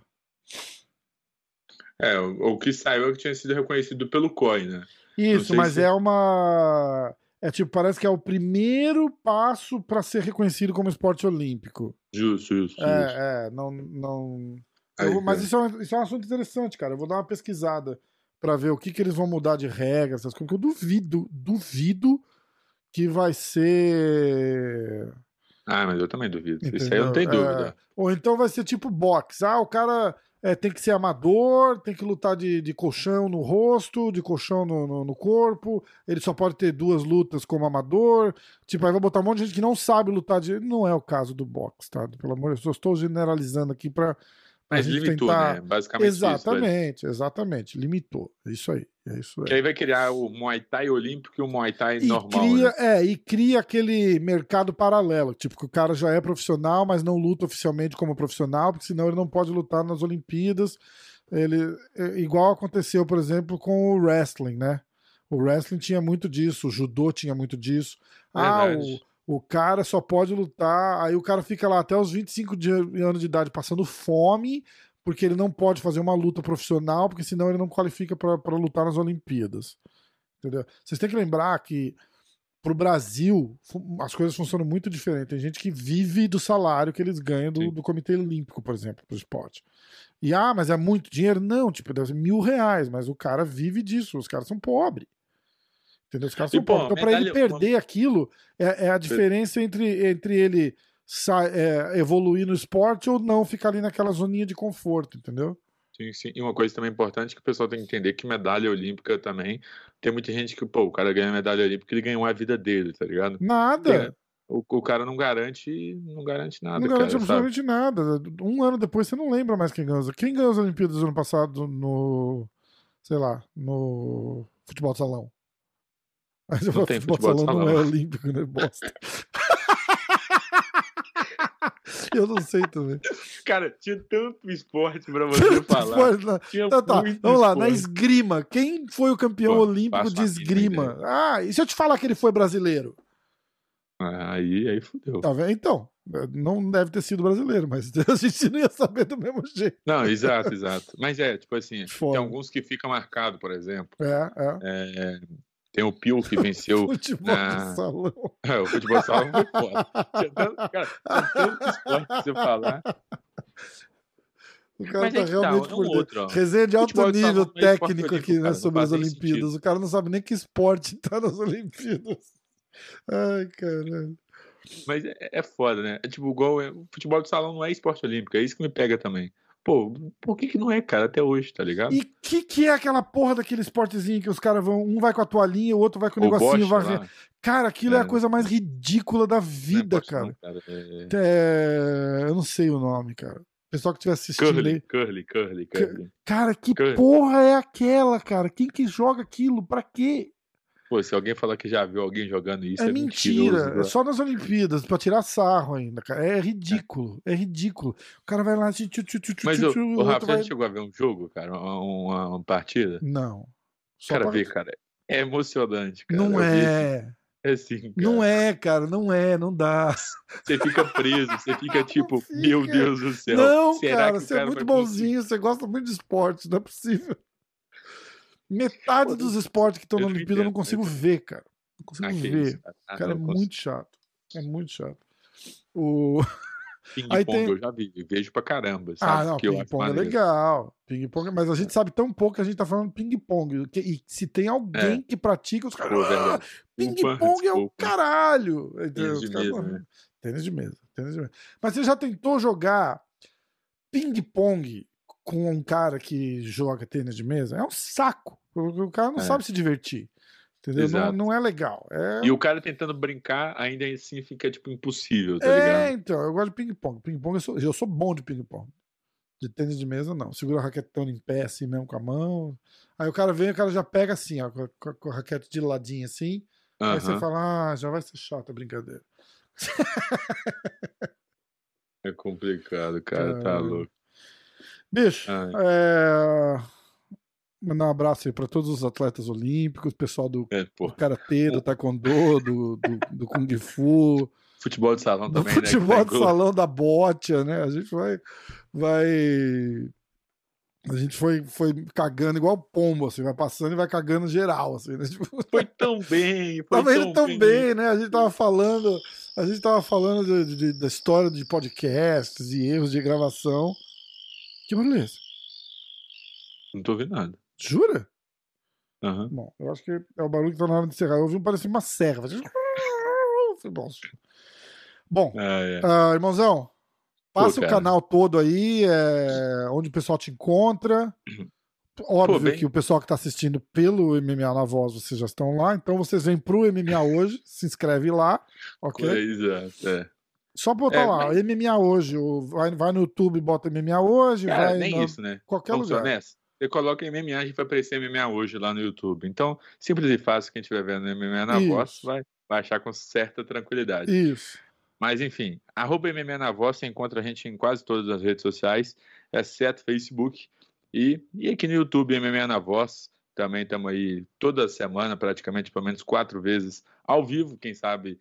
vai vir mais vezes gravados aí, mas enfim, é isso aí. Pô, uma grande honra. Eu falei no in-off, né? Não sei se isso foi em-off, agora já perdi a noção de linha do tempo. Mas, enfim, é muito doideiro olhar e eu tá me vendo na telinha aqui na TVzinha. Então é maneiro pra caramba. Ah, enfim, que massa.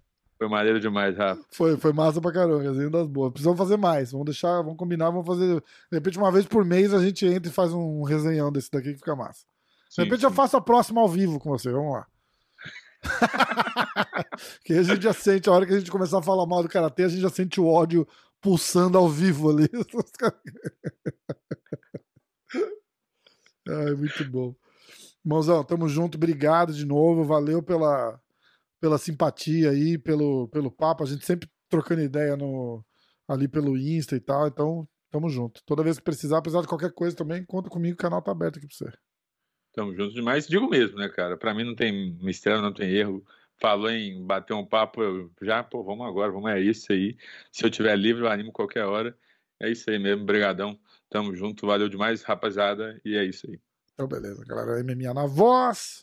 O pessoal que estiver lá segue o MMA Hoje, o pessoal do MMA Hoje segue lá o MMA na Voz. E é isso aí, vamos mais. Valeu.